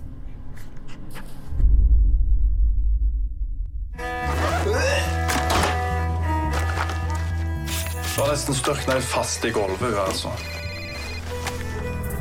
No shit, vaskeservice. Du snakker med Leo. En av de eh, fant ca. halvparten av han, og vi må finne resten.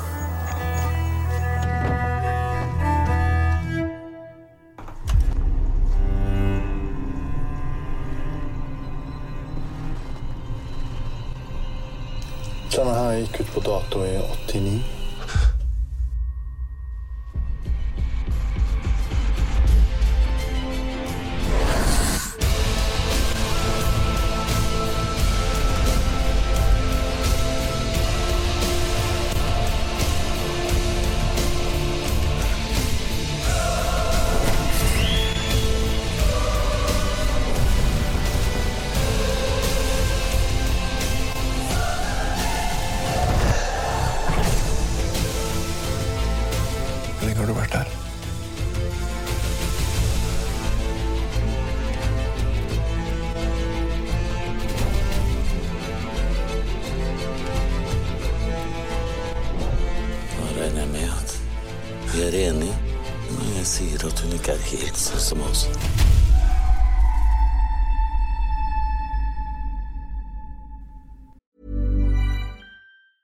Hiring for your small business? If you're not looking for professionals on LinkedIn, you're looking in the wrong place. That's like looking for your car keys in a fish tank.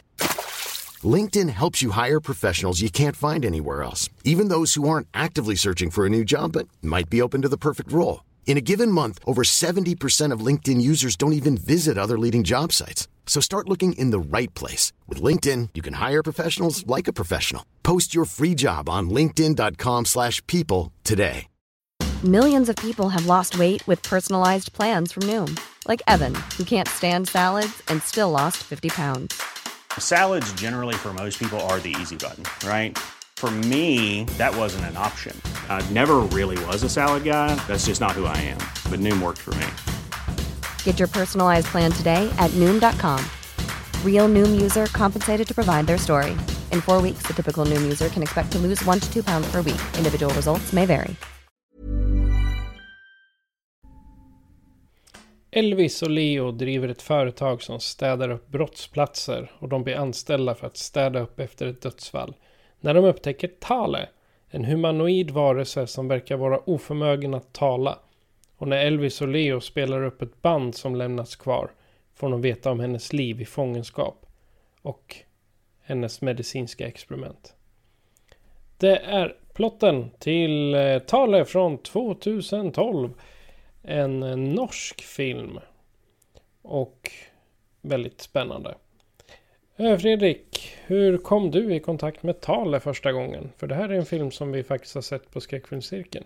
Jajamensan. Eh, Och för att vara exakt så var ju faktiskt då du just eh, läste för oss Martin. Så eh, du, vi fick se talet. Men jag hade känt till den här filmen innan eh, och det var lite i samband liksom när det norska skräckfilmsundret dog igång där med fritt vilt och död snö och alla de där härliga rullarna. Eh, då började det liksom ändå så fladdra runt lite där. Eh, och jag hade liksom haft lite örat mot backen. Eh, och man hade ju sett Trolljägaren som kom 2010. Och jag tror liksom i samband med det så hörde jag liksom ändå talas om Tarde för första gången. Eh, och sen har jag inte hört så mycket mer om den. Den liksom fladdrade förbi och, för, och försvann lite i periferin. Tills och med att jag ramlade över den på en second hand butik. Vilket gjorde mig jätte, jätte, jätteglad. Bara hurra, hurra. Men jag har ju förstått att det här är en ganska lågbudgetsak egentligen. Och det kanske märks lite. Men det är en väldigt proffsig sådan. Och 1,2 miljoner dollar enligt, Mhm. vi- enligt IMDB. Ja men av dem, nu ska vi inte gå in allt för mycket, men alltså det, det är min... Jag hörde liksom i samband lite här när norska skräckfilmerna börjar komma. Men i, framför allt i samband med Trolljägaren. Men sen hade jag bara tur och ramla över den på en second hand butik. Eh, ja, några år efter att den var gjord. Så det var mitt intro till Tale. Och Martin då som eh, pratade om den. Vad, hur kom du över den första gången? Jag tror faktiskt jag, jag, jag frågade dig Fredrik, för jag, jag ville göra en föreläsning om just eh, skogsväsen av något slag och då, det är så ont om sådana filmer. Mhm. Och då frågade jag dig och då föreslog du Talle tror jag. Jajamän. Och så gjorde jag då en, en eh, föreläsning om just eh, skogsfrun då.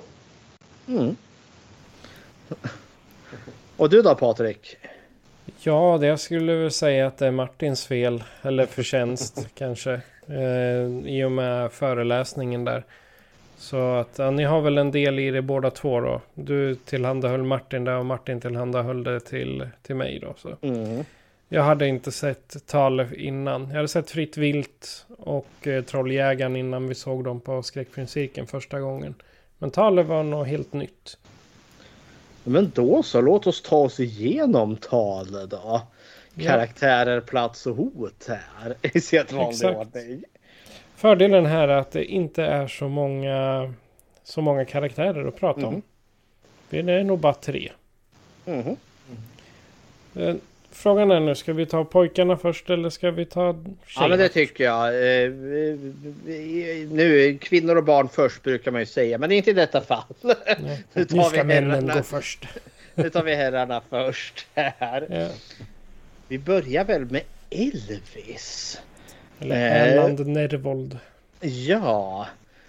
Eh, Patrik, vad känner du inför Elvis här? Vilken jäkla fjant. Oj! Väl, väldigt eh, svagmagad också ska jag säga. Men frågan är, alltså jag, jag fattar inte lite. Var han bara inne och hjälpte sin polare tillfälligt här eller äger han också företaget? Nej, jag tolkar det som att det är Leo som har den här no shit cleaning service. Eh, och att det är han som äger den och Lee, Elvis är bara där rent alltså tillfälligt som ett hoppa in. Ja, och jag skulle säga att eh, va varför tog han ens den uppgiften när enda han gör det och sitter och spyr hela tiden? Så det, han hade kunnat hålla sig borta därifrån. Men så, även om karaktären är en fjant så tycker jag att skådespelaren Erland gör det så jäkla bra. Han ser mm. verkligen ängslig ut hela tiden. Jag, jag sitter och kollar på bilder på när han är med.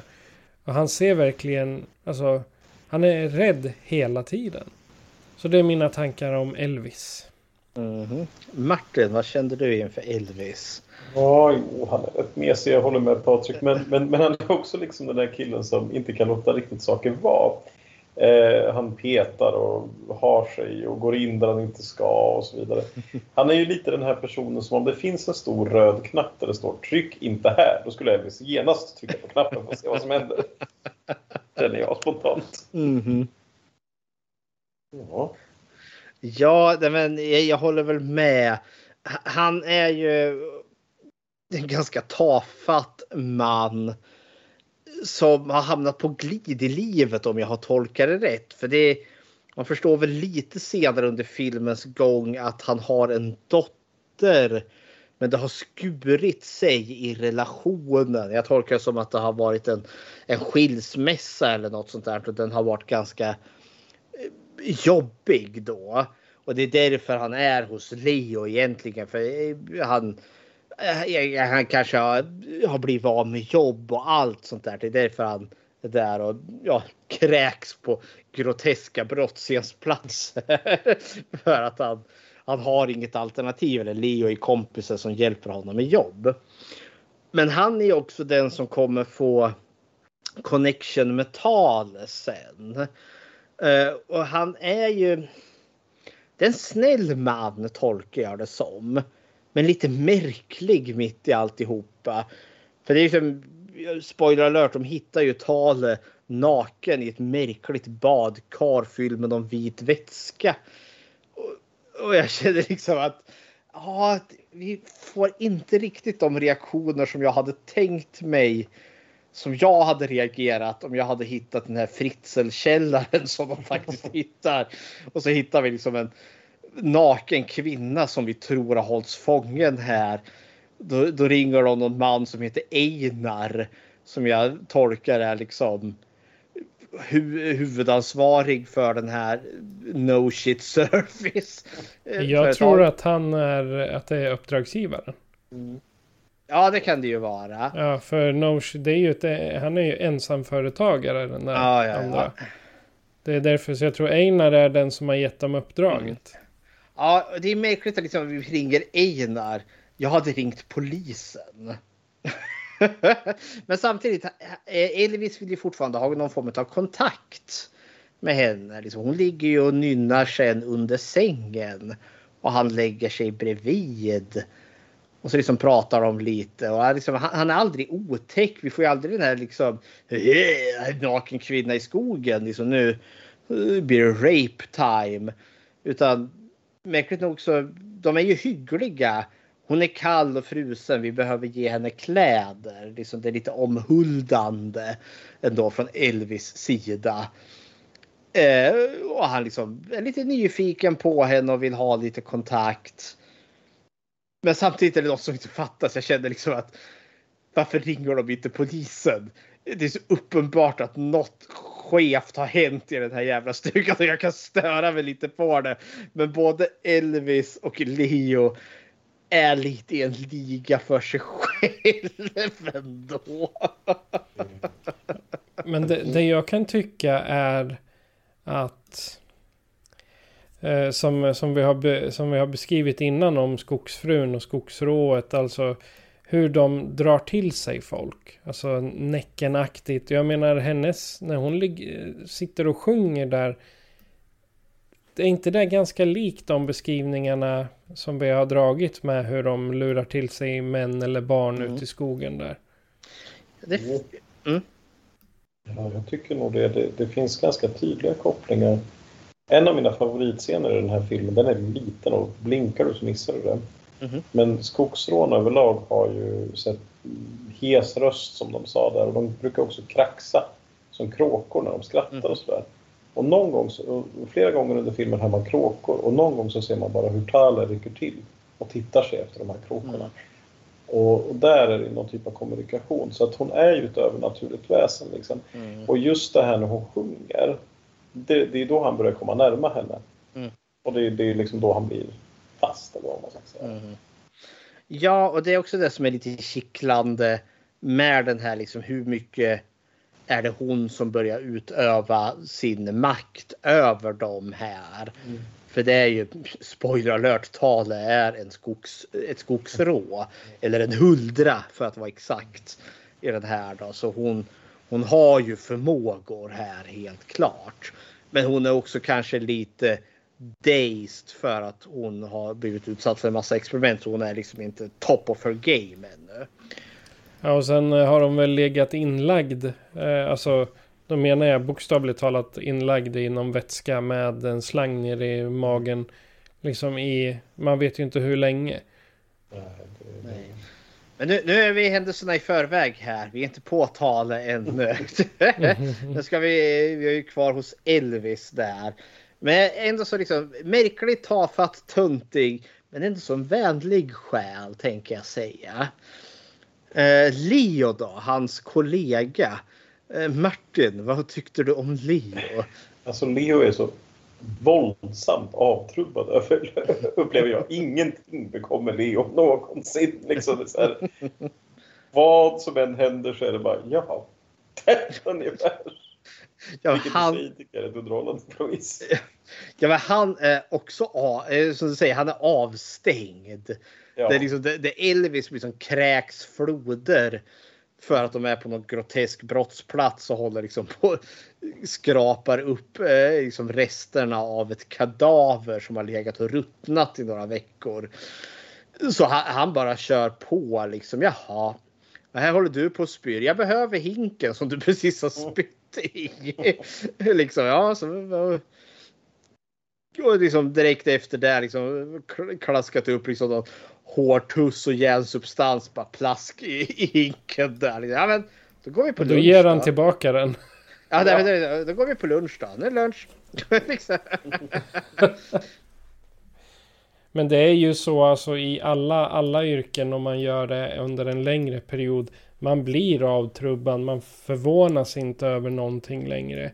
Men jag kan ju bara berätta som själv var med i jättemånga år, eller håller på snart 12 år och tömt dödsbon. Men i början då kan man tycka att de här konstiga lapparna eller ibland självmordsbreven som man hittar att det är hemskt och det hemsöker en. Men till slut så som nu, liksom, man hittar det i var och varannat dödsbo. Liksom. Det är bara jaha, ja så, så är det. Så, och det, det bekommer mig inte längre.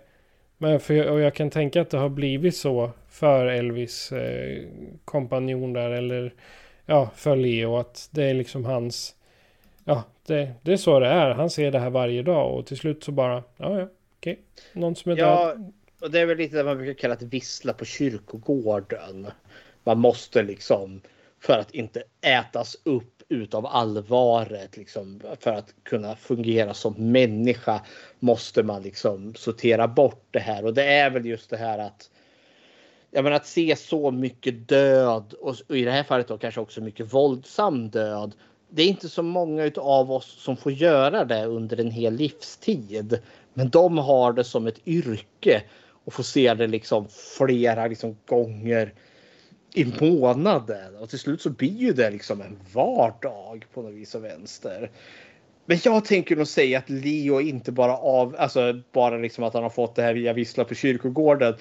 Det är mer än så med honom. Han är liksom totalt avstängd. Det bara bekommer honom inte. Det kan vara hans personlighet också. Ja, och vi, jag tänker vi får ju faktiskt lite senare en förklaring, kanske lite till varför. Men en, det kommer ju också lite till, till pass här när Tale väl har vaknat och är kanske lite förvirrad för då hugger hon ju Elvis. eh, i en scen där. Eh, där hon liksom håller på liksom nästan kväver han till döds. Och då kommer ju Leo och han är liksom bara lugn och metodisk. Eh, och jag tänker det funkar liksom för att få Tale att liksom, ja men hon sänker sin gard. Hade han bara kommit in och bara ah, gastat, gormat och skrikit då hade hon nog tagit Elvis huvud. Och sen hade hon tagit Leos huvud också tänker jag. Han använder sig av så kallat lågaffektbemötande. Ja, och det funkar jättebra. Men sen får vi reda på att han har ju lungcancer. Så han är ju döendes. Och jag tänker att det är kanske en liten bit i varför han är ganska avtrubbad. För han, han har nog förlikat sig. Dels har han arbetat så nära döden genom att rensa dödsplatser, brottsscener och nu är han döende själv. Så någonstans har han liksom gjort en inre resa så att han liksom är lite. Mm, ja, men nu funkar det inte. Eller ja, det här är hans sätt att kanske hantera det. Att inte liksom så han kan fortsätta leva så länge han ändå så kan leva. Men det kommer lite sent in i filmen så jag kommer ihåg att när jag såg den här första gången så kände jag liksom att den här människan är inte trovärdig. För han är för avstängd. Men sen när det väl kom, ja, okej då. Då funkar det faktiskt lite bättre ändå tyckte jag. Ja, kära värld. Har du något mer att säga om Leo? Inte jag. Vad tycker du Martin? Nej, alltså han är en trevlig kille han också. Det är ingen av de här som är elak vill jag bara tillägga. Nej. Det, det upplever jag inte dem som. Nej, och ändå så fanns det ett litet... Ja, vi, kanske kommer in... Eh, skäl att återkomma till Leo när vi kommer till hotet här sen. Men då har vi ju Tale då. Eh, våran my mystiska kvinna i, i badet här. Eller Silje Reinamo. Mhm. Rein, Reinamo. Ja. Eh, Patrik, vad tycker du om Tale? Jag nämnde ju det lite förut. Hon är lite av den här eh, honan som släpper ut feromoner för att locka till sig eh, hanar. Så jag, jag tänker att hennes eh, naturliga beteende skulle egentligen vara för att hitta en partner och föröka sig. Det är den känslan jag, jag får och sen har han den här snubben fångat in henne i tron om att det går att tämja henne. Så eh, hon är jättebra spelad. Jag gillar, jag gillar verkligen hennes prestation. Men just eh, själva talet tycker jag mera är det är skogsfrun som försöker dra till sig en partner. När de väl väcker henne ur det här eh, badkaret förstås då. Ja, jag har inte riktigt gjort den kopplingen här. Eh, jag vet inte om hon försöker dra, dra till sig. Det är väl snarare kanske att hon håller på att dra till sig sina systrar där tänker jag. Och att hon kanske sakta håller på att kulminera kraft.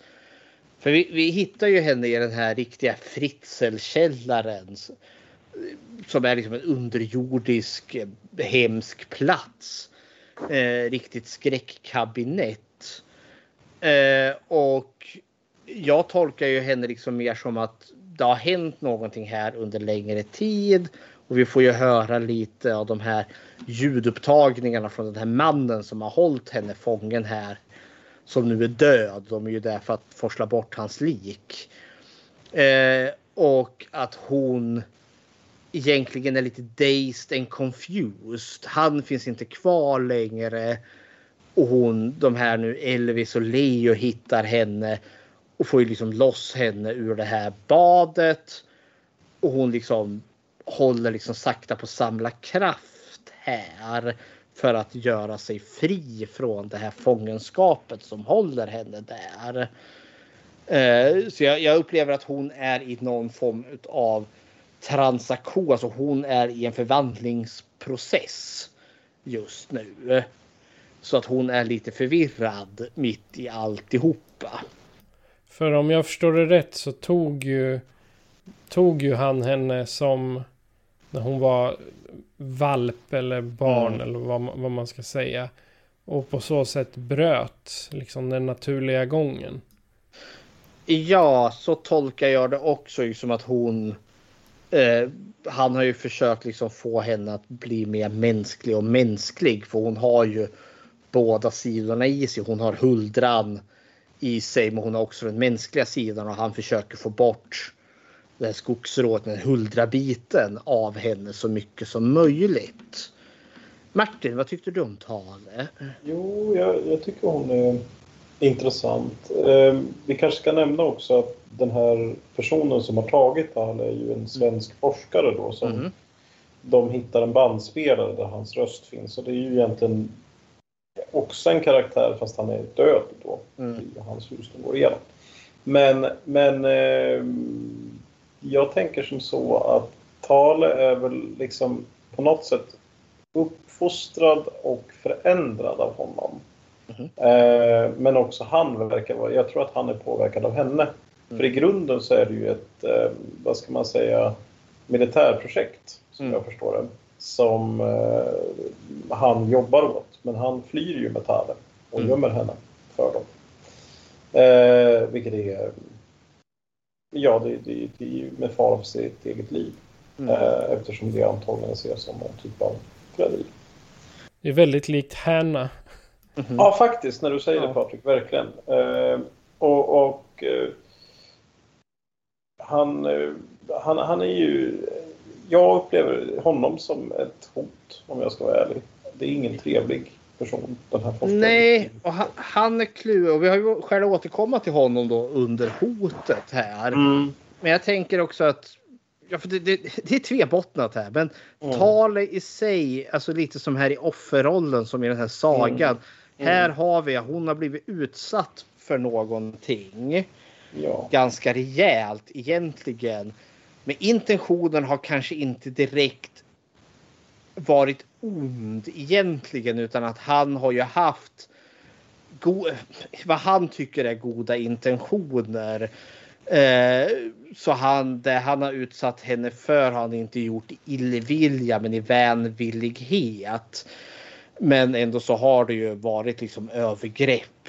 Och då snackar vi inte sexuella övergrepp utan snarare kanske våld på hennes person och hennes identitet, hennes varande. Frågan är ju hur, eh, hur lång tid det hade tagit innan det väl hade kommit dit.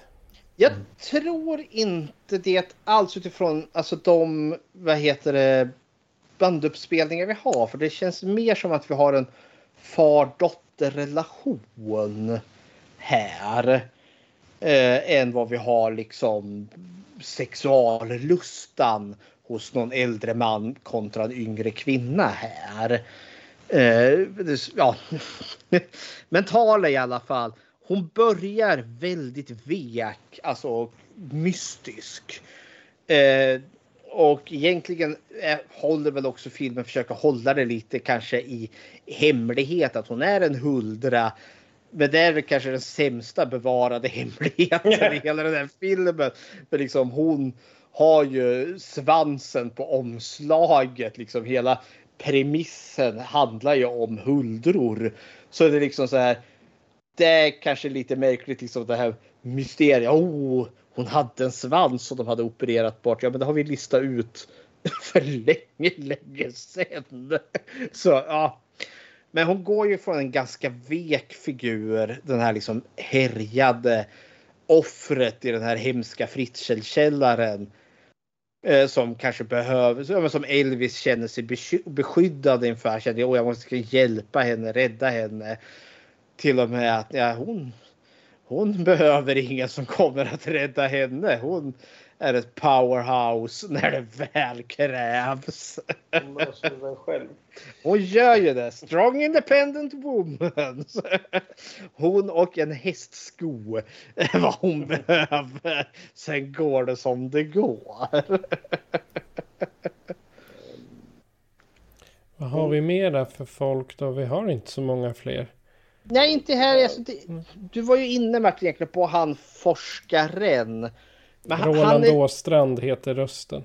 ja, och han är väl egentligen lite tvetydig. För vi skulle lika gärna kunna spara honom till hotet. Ja, Och till viss del hade vi också kunnat spara talet till hotet, men hon är, hon är mer om det är på den goda sidan än man är på den onda sidan. Jag ser också Talle som ett offer eh, för Mhm. omständigheter och eh, Ja. onda gubbar. Mm.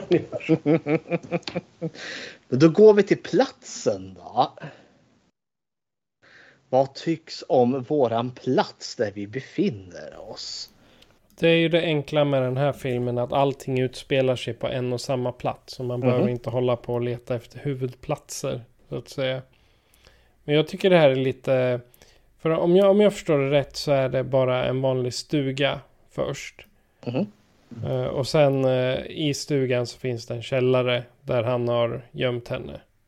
Det är, det är en hemlig bunker under den här röda stugan med vita knutar i. Precis. Så vi, så vi har ju den här illusionen. Liksom, en, en röd liksom härlig sommarstuga ute på ett skär mitt i svensk trevlig skog där allt är puttrigt och fint. Så har vi det här skräckkabinettet som gömmer sig under. Fast det är norskt.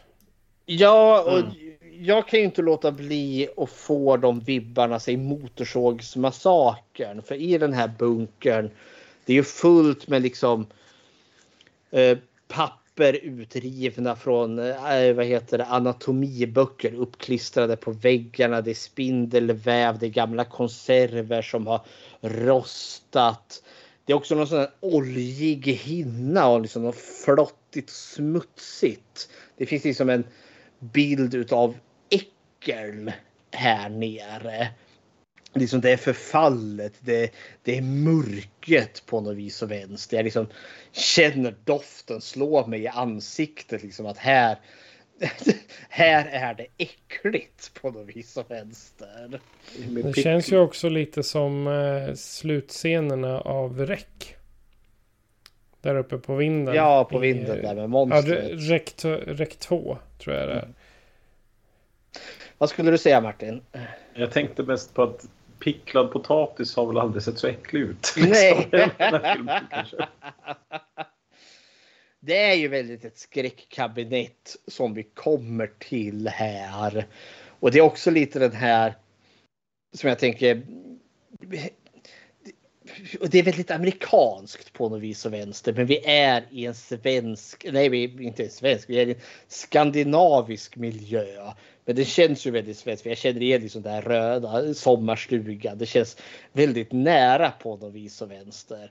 Och så har vi liksom familjen Sawyers skräckkabinett nere i, i, i det här ute på Lofoten när de egentligen ska vara i Texas och varva motorsågen. Hur, hur, hur gick det här till? Jag tänker också att det är ju den här Science Gone Bad. Det här verkligen. Mhm. Alltså jag, jag får ju såna här tankar just eftersom det är en svensk forskare så tänker jag kanske på vad heter det här um, Kola-projektet? Viby- Ja, Vipeholmskolan. Vipeholmsprojektet och lite Ja. sånt där. Nu är det en helt annan historia men, men just med anatomiska böcker och Mm. hela den här upplägget att det är jävligt shady forskning och något som inte riktigt är som det ska. Och att man, man har, han har någon typ av idé om att han ska förändra henne. Det är ju liksom huvudtanken verkligen upplever jag från, från den här forskarens sida. Så till den milda grad att han liksom, ja men faktiskt eh, skär av henne en, en kroppsdel liksom. Mm. Han är ju, ju mer jag tänker på det så är han jävligt obehaglig. Mhm. Ja, vi har ju Vipeholmsprojektet och orsaken till att vi har en eh, folktandvård idag. Ja, jo för all del. Det, det, det som clashar lite är ju här liksom, för vi, vi har ju som sagt det här anatomiska kliniska. Vi har liksom som du säger science gone bad. Men då brukar det ju som vara alltså operationssalar. Det är kliniskt rent. Och liksom st- sterila väggar och allt det här. Det här är ju raka motsatsen. Här liksom skär du dig i den här. Då är det ju infektion och amputering som gäller. han var inte så, så rik science. Nej, han var väl inte det. Och samtidigt liksom så har vi också när vi är utanför alltså eh, det här eh, bunkern. Då är vi ju rakt in i liksom murrig, burrig liksom tallskog. Så vi har ju liksom den här klassiska svenska, eller ja, här norska då, skogen precis runt hörnet. Så det är ju lite liksom två världar som möts. Vi har liksom vetenskapen i form av den här liksom anatomilabbet, bunkern där med sina protokoll och alla liksom dagboksanteckningar eller alltså ljudupptagningar han har gjort. Och så kom det liksom det här uråldriga med skogen och huldrorna i den. Så det är ju lite världar som möts här. Men jag gillar det. Alltså det, är, det är mysigt med skog. och det, är liksom, det farliga är i skogen. Man kan ju också se det som en symbol lite för ja, natur och ja, men, alltså, vetenskap och framsteg på det sättet och också en kritik mot vetenskap och framsteg utifrån mm. att man kanske ska lämna saker i fred och hela den biten. Liksom.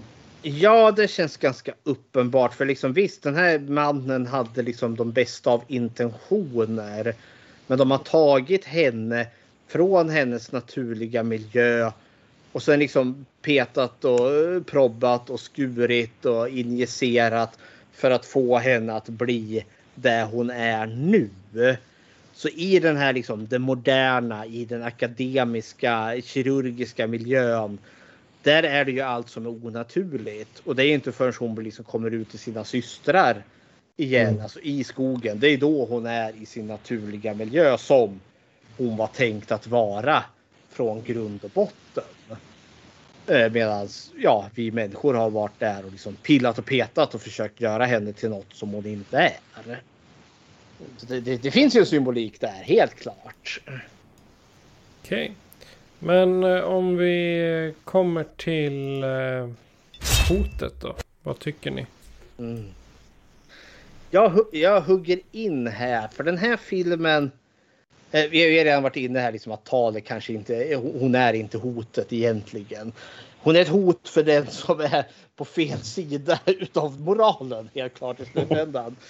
Men alltså den här filmen bygger ju lite upp alltså en osäkerhet. Liksom, vad är det som är hotet? Först har vi liksom den här märkliga kvinnan som vi hittar i badkaret, Tale. Och sen liksom vad som börjar hända med Elvis och Leo och, och med henne här. Liksom, är det någonting? Liksom, gör hon någonting? Är hon hotet? Men sen börjar vi ju se huldrorna som är där och springer i skogen som finns nära stugan. Och de känns ju väldigt hotfulla. Så under den längsta tid så känns det ju liksom som att ja, men, någonting håller på att närma sig de här monstren, huldrorna i skogen kommer emot dem utan att de vet det. Och att den här kvinnan talar som är med dem som de kanske liksom försöker. Ja, men vi försöker vara snälla och hjälpa dig. Hon kanske inte ska hjälpas. Hon kanske är farlig. E- Elvis och Leo kanske är rejält hotade av henne utan att de vet om det.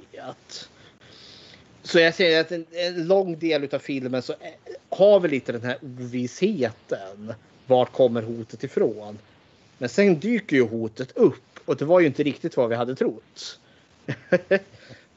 Martin, vad är det för hot som dyker upp? Ja, det är ju helt enkelt den här forskarens gamla förband eller vad man ska säga. Mm. Det är en massa soldater som dyker upp som verkar vara anställda av ett företag. Jag inte riktigt kommer ihåg vad de hette nu, men det står ju på en av... Tellhart eller vad de nu hette. Mm. Eller Tellmark. Tellmark, ja. um, och de vill göra rätt på Tale, deras experiment helt mm. enkelt. Och uh, ja, ja, de tillfångatar ju ja, Leo och eh, Elvis. Elvis ja. ja, det är ju de som är urhotet får vi reda på här. Eh, och vi har ju liksom. Jag trodde han var Einar först, alltså ledaren för det här mm. bandet, men det var det inte. För jag gick in på EM, IMDB och han, där är han bara listad som mannen i vitt. Vitklädd står det. ja. Och visserligen, det finns ju ett ännu högre djur förstår vi sen som går under kodnamnet Nina. Men när han, ring, Men när han ringer Nina så är det ju en mansröst. Så vi förstår att det är något shady as all hell. Och på det sättet så har jag en liten kittlande koppling att den här filmen kan mycket väl finnas i samma filmuniversum som Trolljägaren. Ja, den onda Ja. norska staten nu igen. Ja, för där har det ju uppenbart att den norska staten har koll på att troll finns och arbetar ganska hårt med att hålla det hemligt. Så det känns ju inte orimligt att de har liksom en filial där de gör oetiska experiment på infångade huldror. Som de har. Det är klart de har det. När de inte kan köpa Sverige så måste de ju lägga pengarna på annat. Det finns ingen riktigt vettig förklaring till vad de här experimenten går ut på. Och det känns Nej. lite som att... Ja, förlåt. Och- inte vad de ska leda till heller. Nej, det var det jag säger. Alltså, för visst, han, den här forskaren som har tagit tal. Han känns det som att han försöker göra någon form av botgöring. För han har ju varit på samma sida som de här eh, männen som nu kommer här på slutet. Och sen har han räddat henne ifrån. Och så har han försökt göra henne till människa. Eller mänsklig i alla fall. Eller mänsklig. Ja, så tolkar jag det i alla fall. Eh, men vad... Annars tänker jag liksom att ja, men de vet inte vad de vill ha. De vet bara att hon är en huldra och att de ska lära sig något av det bara för att de kan, tänker jag. Men mer än så får vi inte riktigt reda på. Nej, jag menar vad, vad kan man göra med en huldra? Ska du utvinna någon form av eh, någon, någon elixir så att du kan få fram en supersoldat eller. Det, det, det är sånt armén i, eh, alltså överhuvudtaget i popkultur brukar Mhm. roa sig med när de fångar in konstiga djur eller eh, bläckfiskar eller försöker genmanipulera hajar eller vad, Mm. whatever. Det är att de ska göra det till vapen. Vi får ju reda på att i, i en av de här ljudupptagningarna att han nämner ju att hon alstrar energi på ett annat sätt än vad vi människor gör. Liksom hon utstrålar något och det är väl kanske den här säger den här, som huldran eller skogsrået kan använda som den här dragningskraften om hon liksom vill göra det. Eller den magi som de helt enkelt använder. Så jag tänker att det är väl i och med att de har lyckats mätit någonting så är det väl det de vill ute efter. Men eh, ja, men han här mannen i vitt. Han är lite creepy för han känns, han är med väldigt kort. Men det känns som en jävligt cynisk man vi har att göra med. Det känns som att han och den cigarett, the cancer man från Arkiv X. De är nog på samma, samma nivå de här. Det är hans norska kusin. Ja! ja, kära någon. Men de åker ju på det här. Talet tar ju dem med överraskning och sen går det som det går. Jag får inte hon lite hjälp av syrrorna också? Ja, jag får med det. Ja, de kommer ju där i slutet. När han, mannen i vitt, där står och hotar med pistolen. Då kommer de. Dimper ner på han. Alla på en gång. Ruff. Ja, och så är det tack och godnatt. Och det tyckte jag också var kul för han har inte en chans. Nej. Nej, det är bara säger swish och sen är han ute ur historien. Men de är, alltså det är övernaturliga väsen som har krafter som vi människor inte har. Mhm. Och det är, det är ju i alla möjliga sorters eh, filmer som har med övernaturligheter eller myt, mytomspunna eh, djur och väsen. Alltså de har alltid mera kraft än vad vi har. Ja, men såklart. När vi bara kolla troll, trolljägaren. Mhm. Ja, men det, det hör ju lite till de här sagoväsen. Även Gårdstomten brukar ju vara jättestark. Han liksom kan ju lyfta iväg kor om man känner för det. Dobby. Mm, men eh, jag tänker mycket med det här skogsrået eller lite det som vi har pratat om. Det hittar vi ju i tal också. För liksom de här männen som har varit otrevliga eh, ojävliga. Ja, de är ju jägare egentligen. De är där och jagar huldror. Sen åker de på det. Eh, men eh, Elvis och Leo blir ju skonade. Eh, och Leo blir ju till och med botad från sin lungcancer utav Tane. Och då tänker jag, du och jag Martin, vi satt ju och kollade på den här och noterade att ja, men Leo kom ju med kanelgifflar och kaffe som han bjöd henne på. Eh, och en jacka där som han hade med för hon frös. Så de var ju vänliga.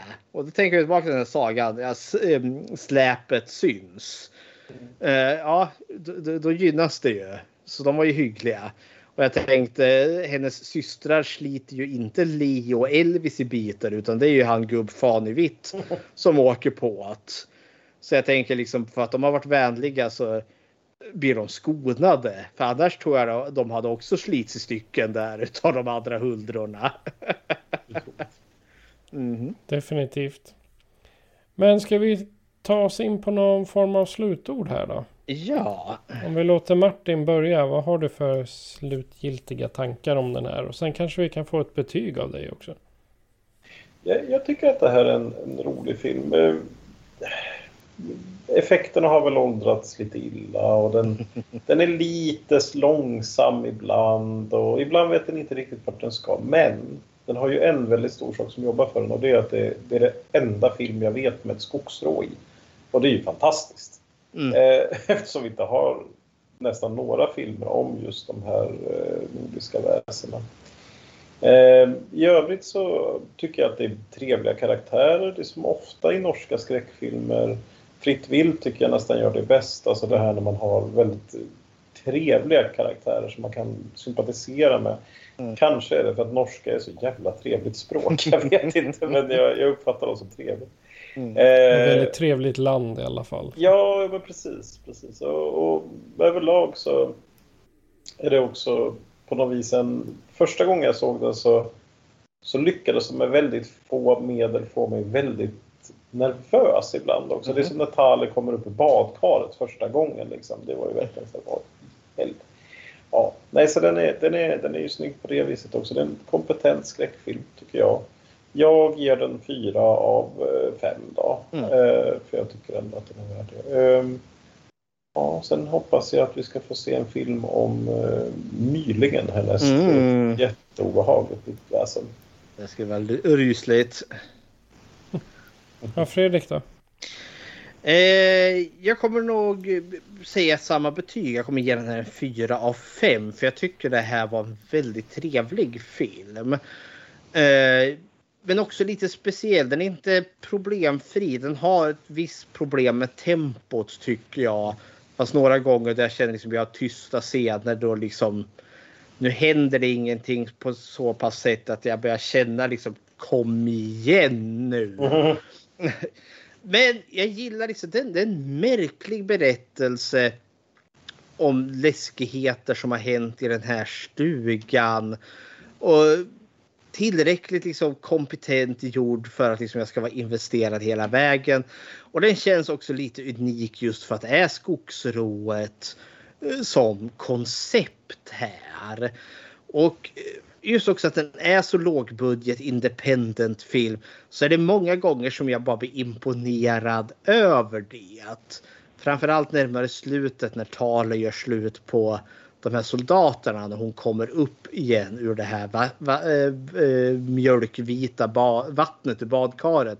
Fast då iklädd en gasmask äh, i slow motion där och liksom bara slår ihjäl dem ena efter den andra. Det är jävligt stilistiskt snyggt.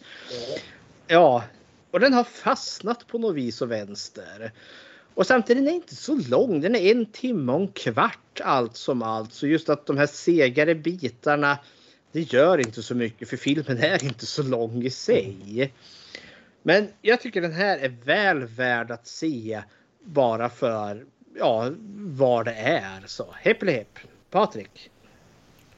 Ja, jag kommer inte vara så generös som att jag ger en, eh, en fyra. Den är mera en tre och en halva för mig. Eh, nu är ju det här en 11 år gammal film så effekter och allt runt om är lite föråldrat. Men det får man ju räkna med. Jag menar vi sitter och pratar om slasherfilmer från 80-talet. Så, eh, men eh, jag, jag gillar ehm, jag gillar själva backstoryn på killarna. Även om den inte är liksom spot on att så här är våran backstory så har de ändå en som de smyger fram lite. Och jag gillar uppbyggnaden av Tale för det påminner mig så mycket om Räck. Och det här eh, Fritzl, eh, Fritzl-dramat som blev, vi får väl kalla det för det. En inlåst flicka som eh, används för på, ja, som, det, som det blir övergrepp på. Oavsett om det är sexuella eller om det är för forskningssyfte. Och jag kommer ju också att tänka på eh, Stranger Things, Eleven där. Det är samma där, hon är också inlåst och experimenterad på. Så att det är eh, Ja, nej, den 3,5 av 5. Det är en trevlig film. Något att vila ögonen på, men det är inte något så här jätte jätteintelligent som man behöver fokusera jättemycket på. Utan, ja, nej, men 3 av 5. Det är min, min tanke. Mm. Jag var inne lite på EMDB här och snurrade runt. För att se liksom om det fanns något mer här. Och det finns faktiskt en Tale 2 in post production.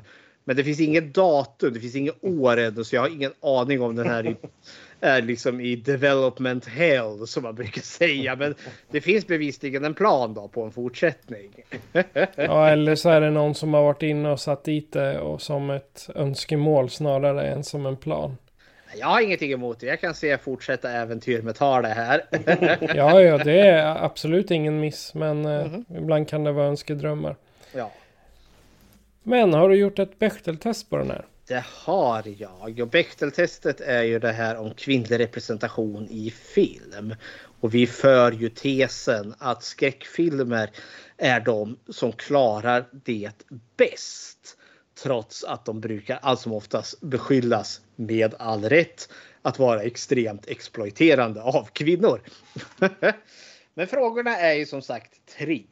Och det är ju ett då. Finns det eh, en eller fler namngivna kvinnliga karaktärer. Två, möter de någonsin varandra? Och tre, om de gör det, pratar de om något annat än män? Och fråga nummer ett. Vi har Tale. Sen har vi inga fler kvinnliga karaktärer. Vi har Huldrorna förvisso, men de har vi inga namn på.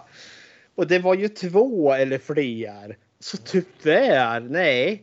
Talet klarar inte Bechteltestet utan faller redan på första frågan. Ja.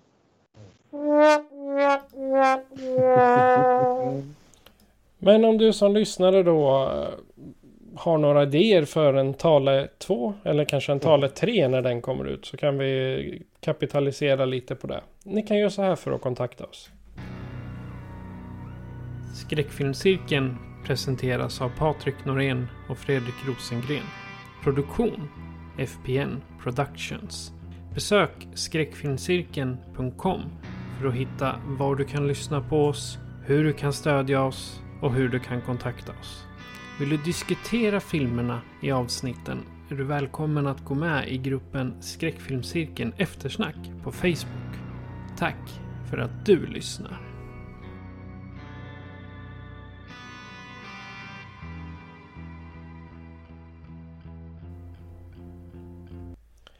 Och Fredrik, vilken film bjuder vi på nästa gång? Ja, nu har vi varit och rört oss i familjära skogar här med mossa och myll och eh, igenkännbara gamla folkväsen. Så då flyttar vi oss till andra sidan jordklotet och tar oss en titt på hur det ser ut i Nya Zeeland. Hör och häpna.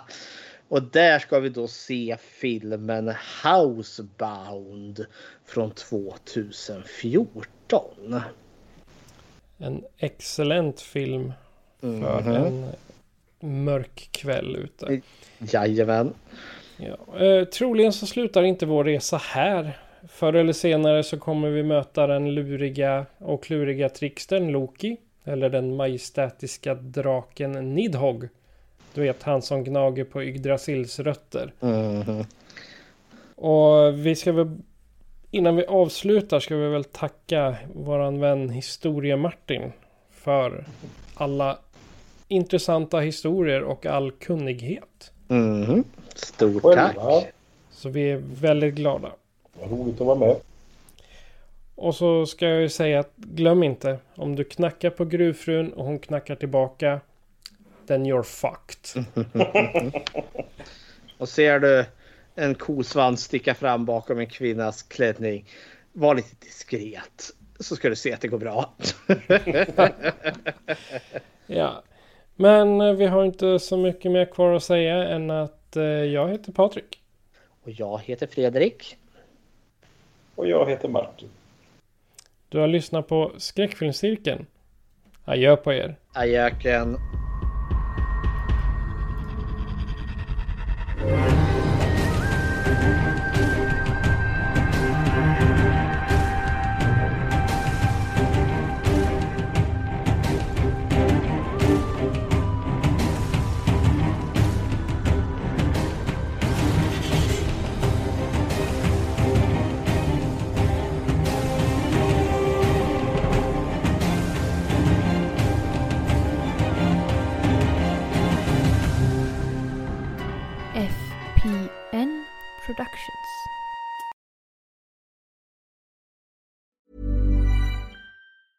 Hey, folks, I'm Mark Marin from the WTF Podcast, and this episode is brought to you by Kleenex Ultra Soft Tissues, your ally to help tackle your allergy symptoms this season. I love the change of seasons, but nobody loves pollen and all those other things floating in the air that make you sneeze during this nice weather. Kleenex Ultra Soft Tissues are hypoallergenic and allergist approved, so fight back against watery eyes and runny noses without worrying about irritating your skin. For this allergy season, grab Kleenex and face allergies head on.